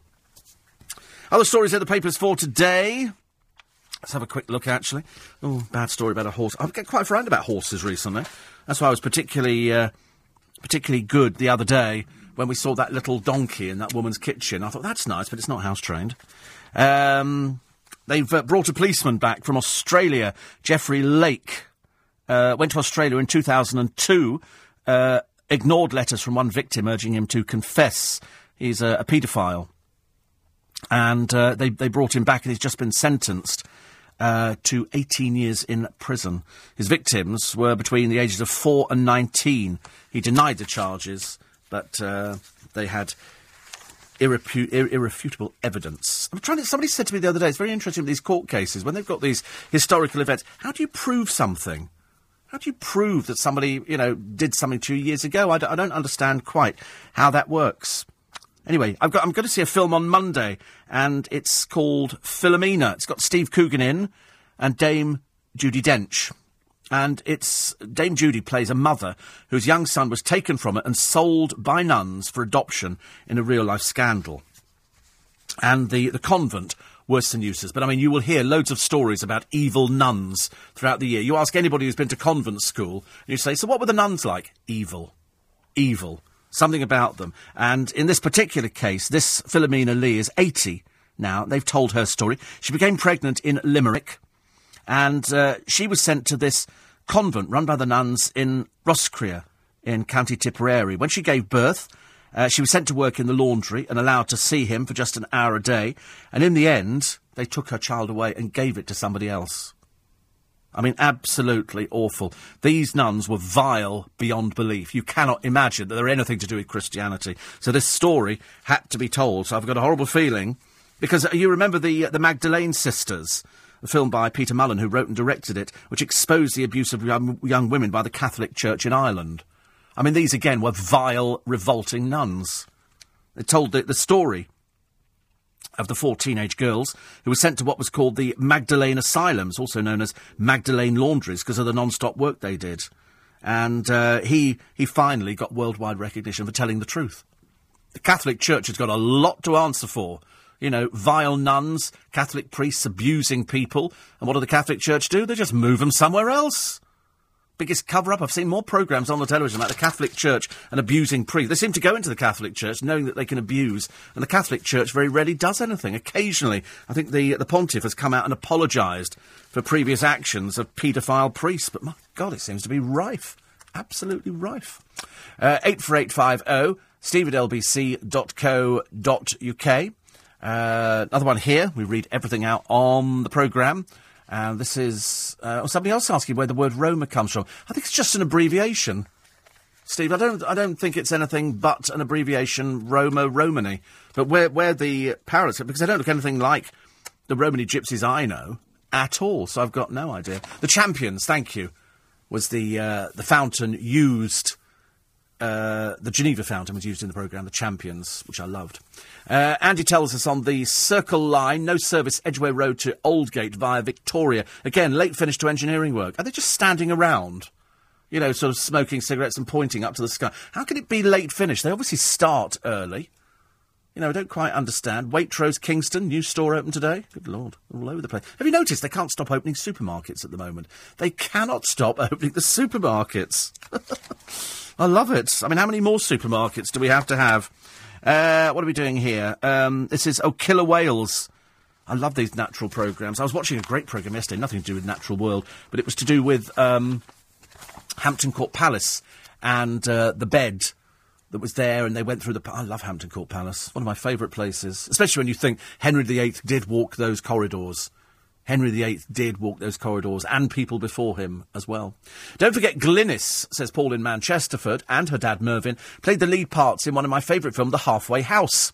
If memory serves, you're a fan of it as well. Yes, that's the innkeeper and the daughter of a remote Welsh pub. A group of stranded travellers stay the night, and things take an interesting, rather ghostly turn. The film is a cross between Brigadoon and the amazing Mr. Blunden. Mervyn's most famous, and you know how much I love Mr. Blunden. The amazing Mr. Blunden. Mr. Blunden, but which one? It's lovely. Oh, I love that. It's such a good film. It just makes me go all, all goosepimply. Mervyn's most famous role was probably Bob Cratchit in the Alastair Sim version of A Christmas Carol. Glynis, best known as Mrs. Banks and Miranda the Mermaid, also the first person to sing Send in the Clowns, as she was the star of A Little Night Music, the song written for her by Stephen Sondheim. Though Mervyn was Welsh, Glynis, like so many of our typically English actors, such as Sid James, actually South African. Looking forward to the book. And what an in conversation that would make. Maybe a trip to a magic convention next year and then a quick detour for an interview. That would be lovely. He said, especially our lovely uh, friend, and regular listener and emailer, Miss Diane from the Malverns, who celebrates her birthday on Sunday. She will, like the rest of us, be 39. The Fountain, he said, incidentally, is in Geneva, and uh, the champions featured your friend Alexandra Bastedo. Love it. Love the champions. Do do do do do do do do do do do do do. I love all that kind of stuff. Uh, very quickly, I was just going. To, uh, sorry, I just I was just looking forward and missed something uh, on my uh, emails, which I was going to weave in at the same time. Have you seen the photos of the christening? Says Noreen. I think Prince George looks like Prince William, but he's got his mum's lovely brown eyes. He seems a really very happy little soul, doesn't he? Well, he didn't seem so, so much gurgle as wind, I should imagine which is what we're going to be getting on Monday. I warn you now that the Met Office have issued a warning for Monday. Especially down south, they've said it's sweeping in, I think from the Gulf of Mexico, and it's going to come in, and uh, there's going to be. They say it could. Might, they might have downgraded by the time we get to Monday, as bad as the last storms we had with poor old Michael Fish. So that was the, the storms he didn't predict. And of course, you know how bad that was. They're saying it could be as bad again. So the idea is batten down the hatches. If you've got garden umbrellas, tie them down. When I say tie them down, make sure the, the, the umbrella bit is down. And uh, let's see if we survive it. I don't want to come in here on uh, Tuesday morning having said, have you seen the papers today? The devastation up and down the country. Just be, uh, just be aware of it. Just be aware of it. 84850 steve at lbc.co.uk. And in keeping with a lot of other people, Martin dropped his iPhone 5S down the toilet. Apparently, this is the hard and fast advice, and I pass it on to you merely because I'm a caring person.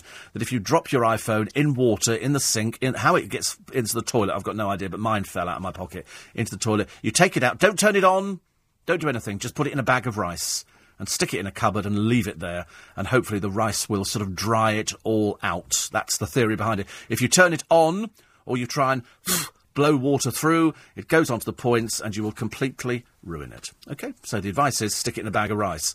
But hands up, who keeps a bag of rice in the cupboard nowadays? Hardly anybody. Quarter to six. LBC 97.3. This is London's biggest conversation with Steve Allen. Very interesting. We mentioned earlier on this yob who uh, punched a police horse in the face, and he's there with a mask around his face, but clearly identifiable. This is this thug called Barry Rogerson, who's on disability. He's on six grand a year. Uh, because apparently he has a lung infection. I thought if you had a lung infection, you could barely walk and things like that, be really puffed out. He's managing to sort of, you know, jump backwards and forwards and punch. The... What sort of lung infection is that, Mr. Mr. Rogerson? Another fraud. Anyway, joining me this Sunday morning for six, it's a very special In Conversation. It's special every week, but this week it's a stellar lineup featuring not two, but three top name guests. First to join me is the delightful and very funny Helen Lederer, who'll be telling me who she modelled herself on for her interview. Helen Mirren, you know, in the Yes, photograph. yes. I don't know where I am. I'm missing. I should be on the poof. I think no, I, I thought you were in the water, clinging onto the end of the boat, going, "I'm here, I'm here," Waving, not Wa- drowning. That's right. She's lovely. Helen Lederer this Sunday will be with me. She's got two shows coming up at the St James's Theatre. I think one at the beginning of November, one at the uh, at the end. Just check her out. It'll be on her website. Our second guest is the very charming, very dapper James Corden, who dropped by to tell me what the inspiration behind his latest film One Chance was. We're making a film about a boy who dreamt of being an opera singer in a world in which no one even listens to opera, let alone wants to be an opera singer, and just never, ever gave up. It's kind of what we were speaking about before. Just he never ever gave up, and uh, and when you put it like that, it's sort of you start to realise, oh, it's it's it's like a sports movie really, but the sport just happens to be opera, and uh, and we're, we're very very proud of it, and we're thrilled with the way it's been received. Certainly is. More from James Corden this coming Sunday. And a final guest on In Conversation is the ever so talented and very tall Stephen Merchant, who lets slip his amazement at how some people attract the partners they have. Well, this is the thing, but I, I often wonder how how they're making. I mean, I assume you have to introduce yourself and say hi before you walk away. I run a studio.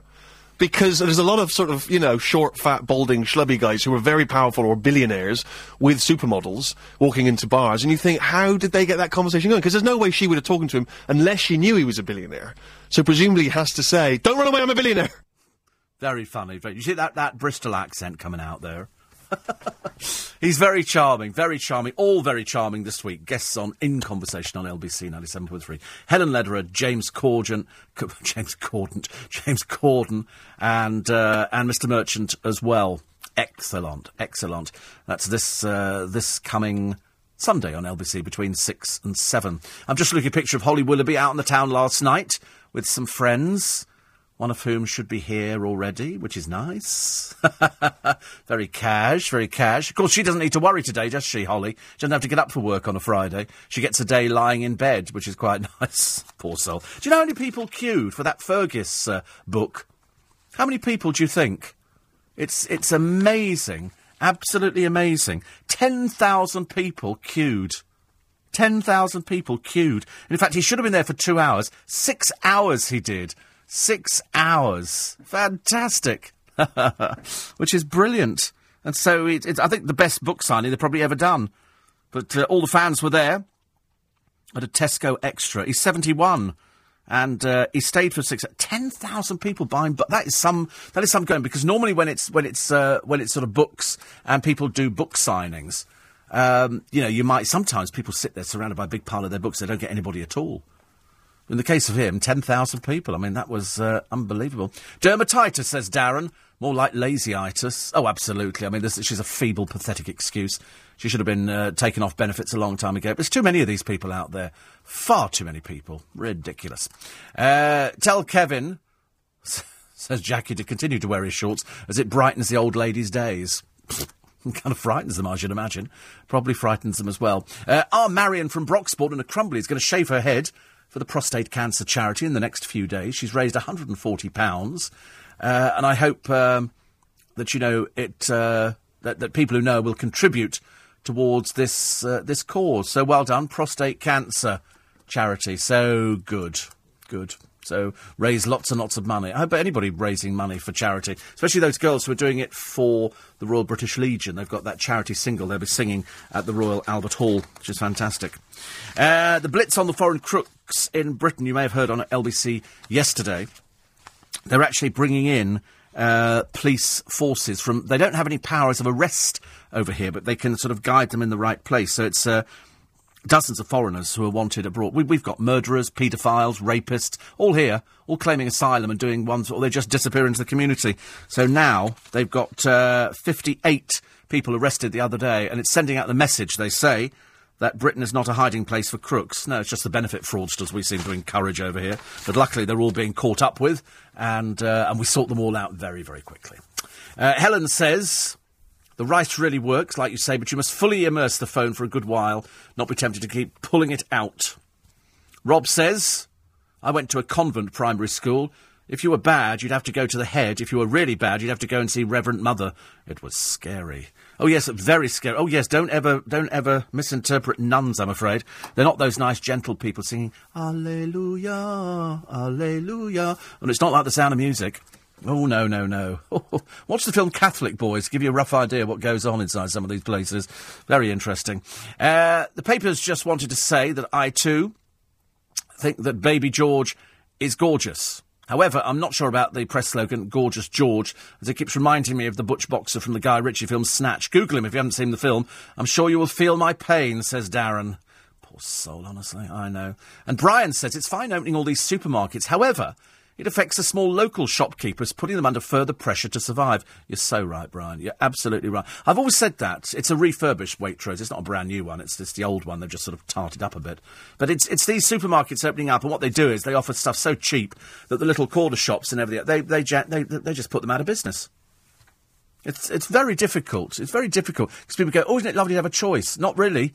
Not really if you're a, if you're a sort of a local person who wants to use local shops. I mean, I've lost track. In Twickenham now, we're going to be having, well, we've got at the moment, within the space of half a mile, Tesco Extra, Sainsbury's Extra, Morrison's, Lidl, which we will have shortly, uh, Marks and Spencer's, Waitrose, Big Tesco, Big Sainsbury's. At eight.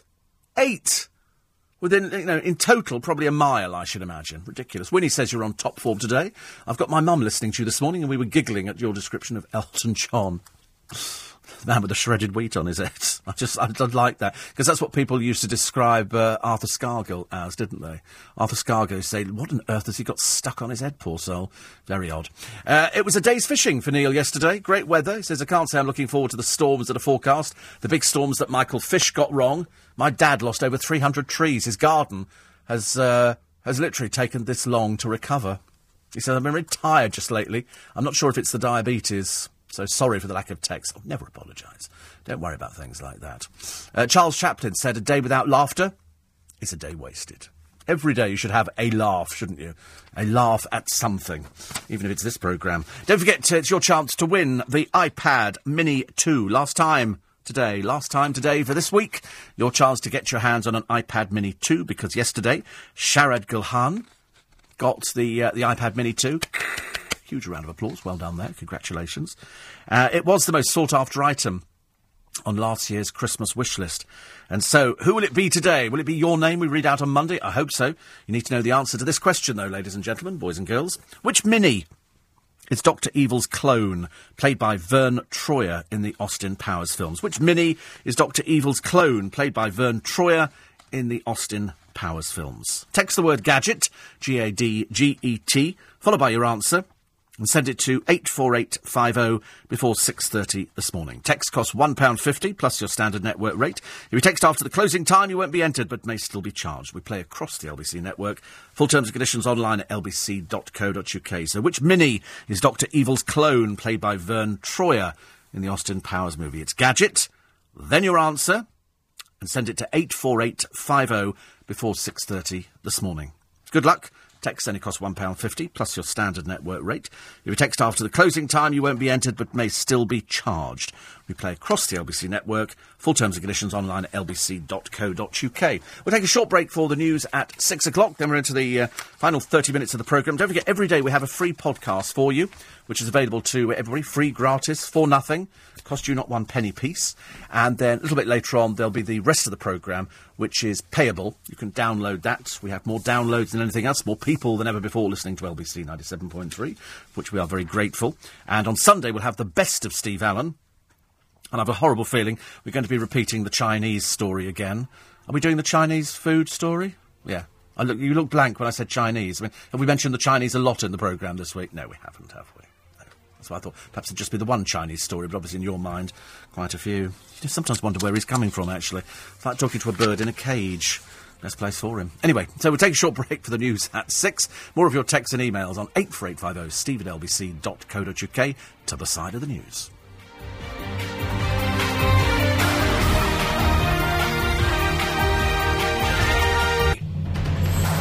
LBC 97.3. Text 84850. Tweet at LBC 973. This is London's biggest conversation with Steve Allen. Morning, everybody. Five minutes past six. It's Steve Allen's early breakfast. It's LBC 97.3. James Corden acting is such a weird thing. It's so silly. That's what he's saying to the uh, Metro today. And Christopher Eccleston says, Christopher Eccleston, I'm open to any kind of work so I can pay the mortgage. And there's a, there's a lovely picture here. It's, it's a, a pleasing picture. It's a, lion in a, in a cage. Uh, presumably it's, a, it's at a zoo. It is Adelaide Zoo. And, and, uh, and a bird, a pigeon, flies almost into the cage and the lion grabs it. Through the through the bars of the cage. It grabs it, uh, but unfortunately, the thing is able to fly away. What a shame! And it leaves the uh, the lion spitting feathers. Because obviously lions will eat it. They obviously see it as a, you know, it sits there every day. Think, I'm going to have you. I'm going. You come near this cage again. I'm having you, and it uh, and it does. David Gartland was at the zoo with his family and managed to capture the sequence of unnatural events on camera. Amazing, really, isn't it? Absolutely amazing. Uh, more pictures of babies in the paper today. There's so many pictures of babies. You're going to go baby crackers by the end of the by the end of the day, I'm afraid, because it's the Queen, the Middleton family, the scary Pippa, with very very odd. Uh, odd sort of smile. Perhaps she's been rehearsing, but it looks a bit creepy, I'm afraid. Uh, 84850. Steve is a postal worker says uh, Simon.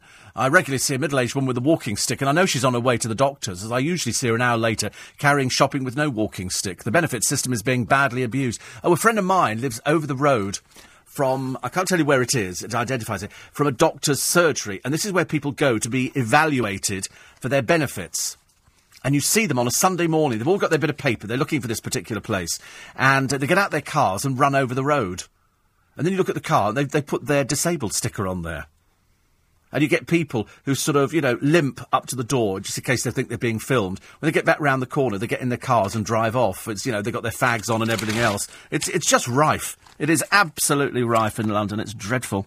Uh, 84850, steve at lbc.co.uk. Um, sales of Alexa Chung's fashion book are like her looking slim. Uh, people said they thought it would fly off the shelf. Nobody knows who she is. If you ask around the building, you go, who is Alexa Chung? Nobody knows. She's just somebody who features on the television occasionally. I wouldn't know what she looked like, I'm afraid. Uh, Cheryl Cole's back with a calendar. Oh dear. She says uh, she's been on. Uh, she's not keen on a supermarket signing tour because she's trying to elevate herself from sort of the gutter to a bit out. She, she thought maybe Harrods. I don't think Harrods do that kind of thing, do they? It's amazing how many. Ben Cohen is it Ben Cohen who's dancing? He's got a, a bit bored with him already. He's got a calendar. Who buys these things? We know Cliff Richard's got a calendar, but, but it seems like any old Tom, Dick and I. There was somebody the other day from, from Big Brother, somebody called Dan Neal or something. I've never even heard of him. And he's got a calendar out, but he's got, he either looks airbrushed or he's shaved the hair off his body. He looks peculiar, whatever it is. It's not normal. But people buy these calendars. I suppose all the, all the boy ones are bought, you know, and they're just feature on girls' walls or Neil Sean, I should imagine. You know, you put up sort of the One Direction. I can understand One Direction calendars selling, but they're all air- airbrushed. They're all a little bit naff, I'm afraid. All a little bit naff. But people like it. Coming up Christmas, there'll be boxes of calendars in this building. I know that because they send them in to say this is who's available this year. And there will be, uh, well, there is the Cheryl Cole calendar. We know that because it's filmed abroad, so she doesn't even have anything filmed here anymore. Great shame. And uh, who else? We'll have One Direction. Uh, but would there be a James Blunt calendar? Would there be a James Blunt calendar? Would there be a Union J calendar? Yeah, there would be a Union J calendar. Uh, would there be a Katy Perry calendar? Probably would be. Would there be a Jordan calendar? I oh, think so. Oh, I'm not sure about that one actually.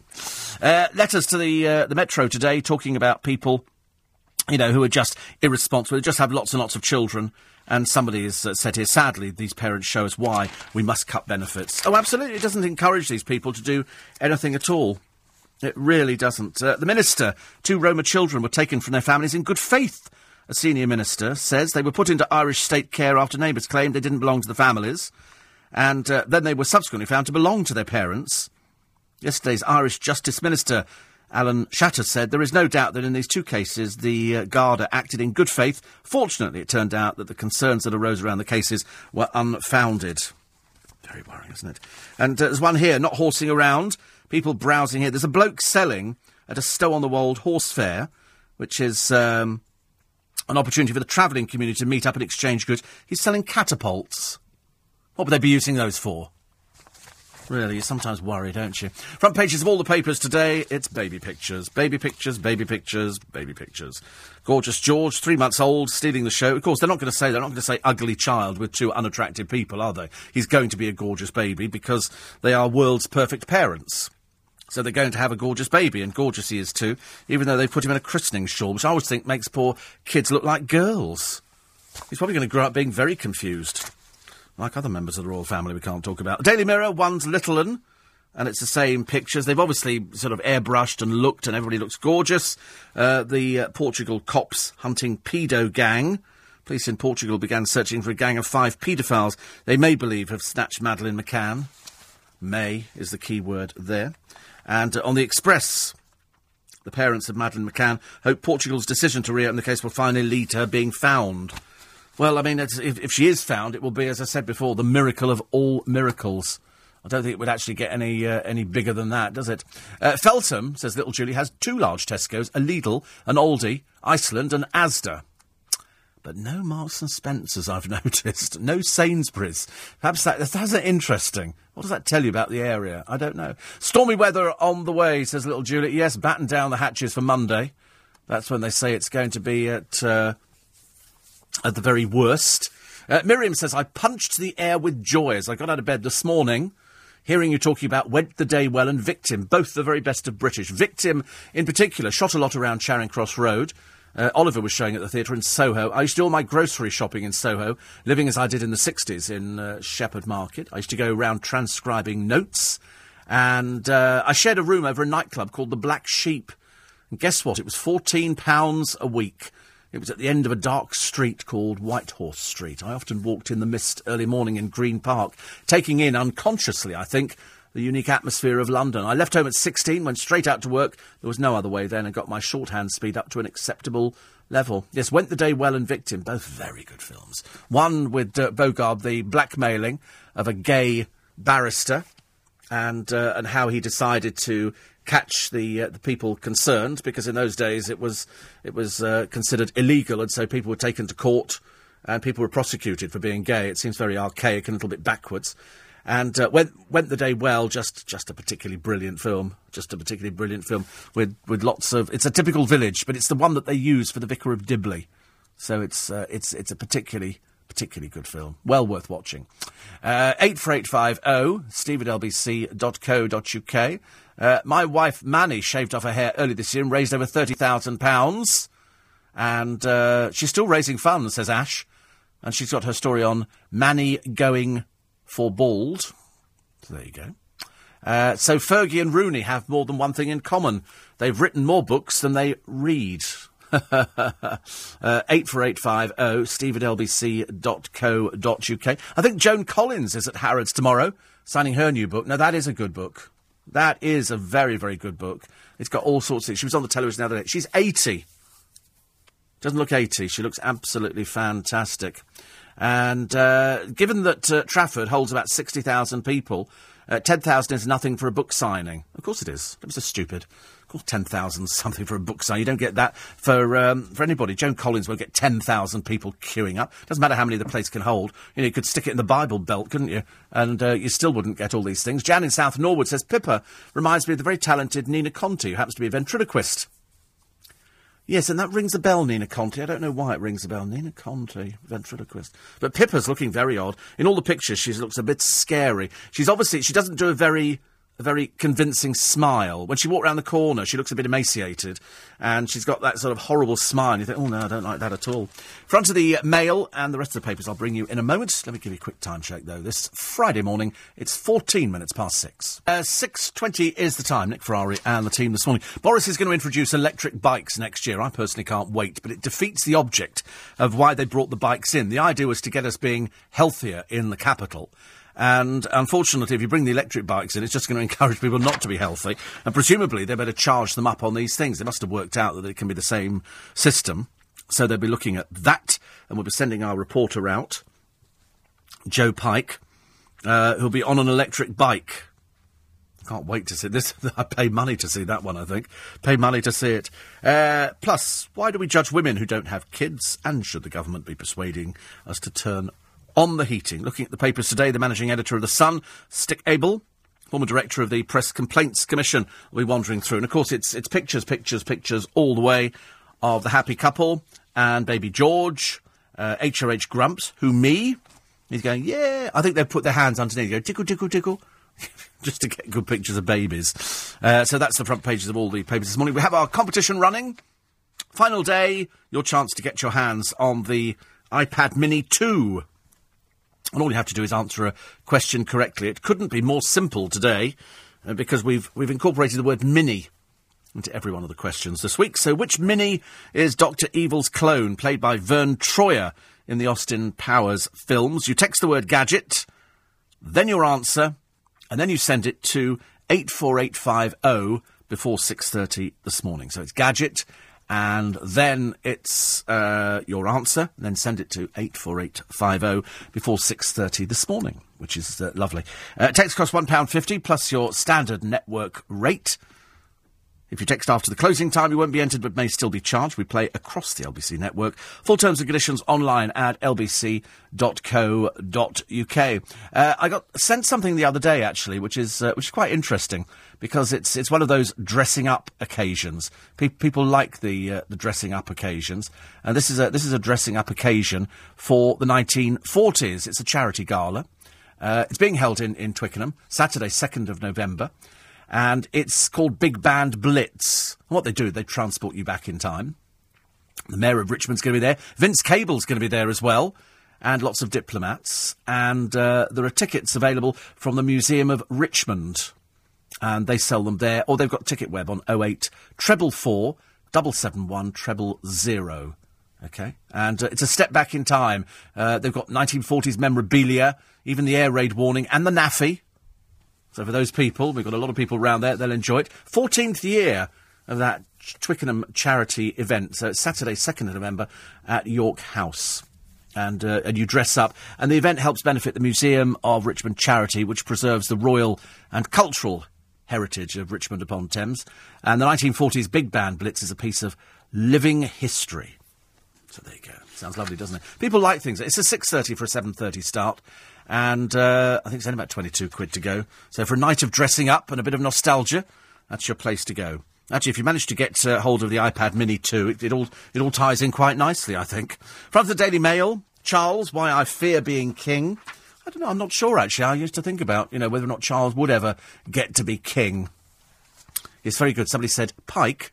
On a bike? Very good. very funny. That's the standard, I'm afraid, we've fallen to, ladies and gentlemen. Tom, uh, Nina Conti is Tom Conti's daughter and is a Ventat with a monkey. Ah, you're quite right. You're quite right. I do remember, actually. Um, Stig Abell says, a moist, murky morning, so don't bother getting out of bed. Stay in for at Nick Ferrari, where I'll be talking papers. It's good, isn't it? I like it when people people tweet themselves. That's very good. Thank you very much indeed for that one. And um, Apparently, Kevin the Milkman says my favourite Second World War movie was Tommy Trinder's The Bells Go Down, a tale of the fire brigade in the East End in the Blitz, made about 1942 43. Not been on television for ages and ages. Um, Rachel, educating Yorkshire last night. I've not seen this programme. I don't know what it is. Is, is it a school where they go? Is it good? Caroline's seen it. She knows these things. She's sat there. Very sad, exactly. It followed uh, Musharaf, who had a horrendous stammer and had me crying like a baby. Says, "Oh dear, don't cry, don't cry." Well, if you do cry, go to my Twitter page and I'll give you the uh, the link there to something that really will make you cry. If it made Amanda Holden cry, it'll definitely make you cry. Pike on a bike. I can't. Do you think he's getting? Do you think he's having to wear those little things to keep his trousers from flapping and getting caught in the mud guards? they have little reflectors and everything else. I think that's quite funny. If you, if you knew Joe Joe Pike, you, you would laugh as well, ladies and gentlemen. like I do all the time, I'm afraid. Seems a bit cruel, doesn't it? Don't like to be cruel about things like that, but you know, we make the effort. We've only got four minutes left. Four minutes left to get your entries in for the competition for the iPad 2. Independent on the front page. There's a picture of. Um, oh, interesting. Um, it's a story about arrogance, negligence, and cowardice. An American mother's verdict on the British officials she blames for her son's death at Camp Bastion. Uh, the truth about health tourism twice as many foreign visitors pay to use the NHS as exploit free healthcare. The UK is the net exporter of patients seeking treatment. The newspaper is also set to ignore the Royal Charter on press regulation. And, uh, and Europe up in arms over claims that US surveillance agency monitored phone calls of 35 world leaders.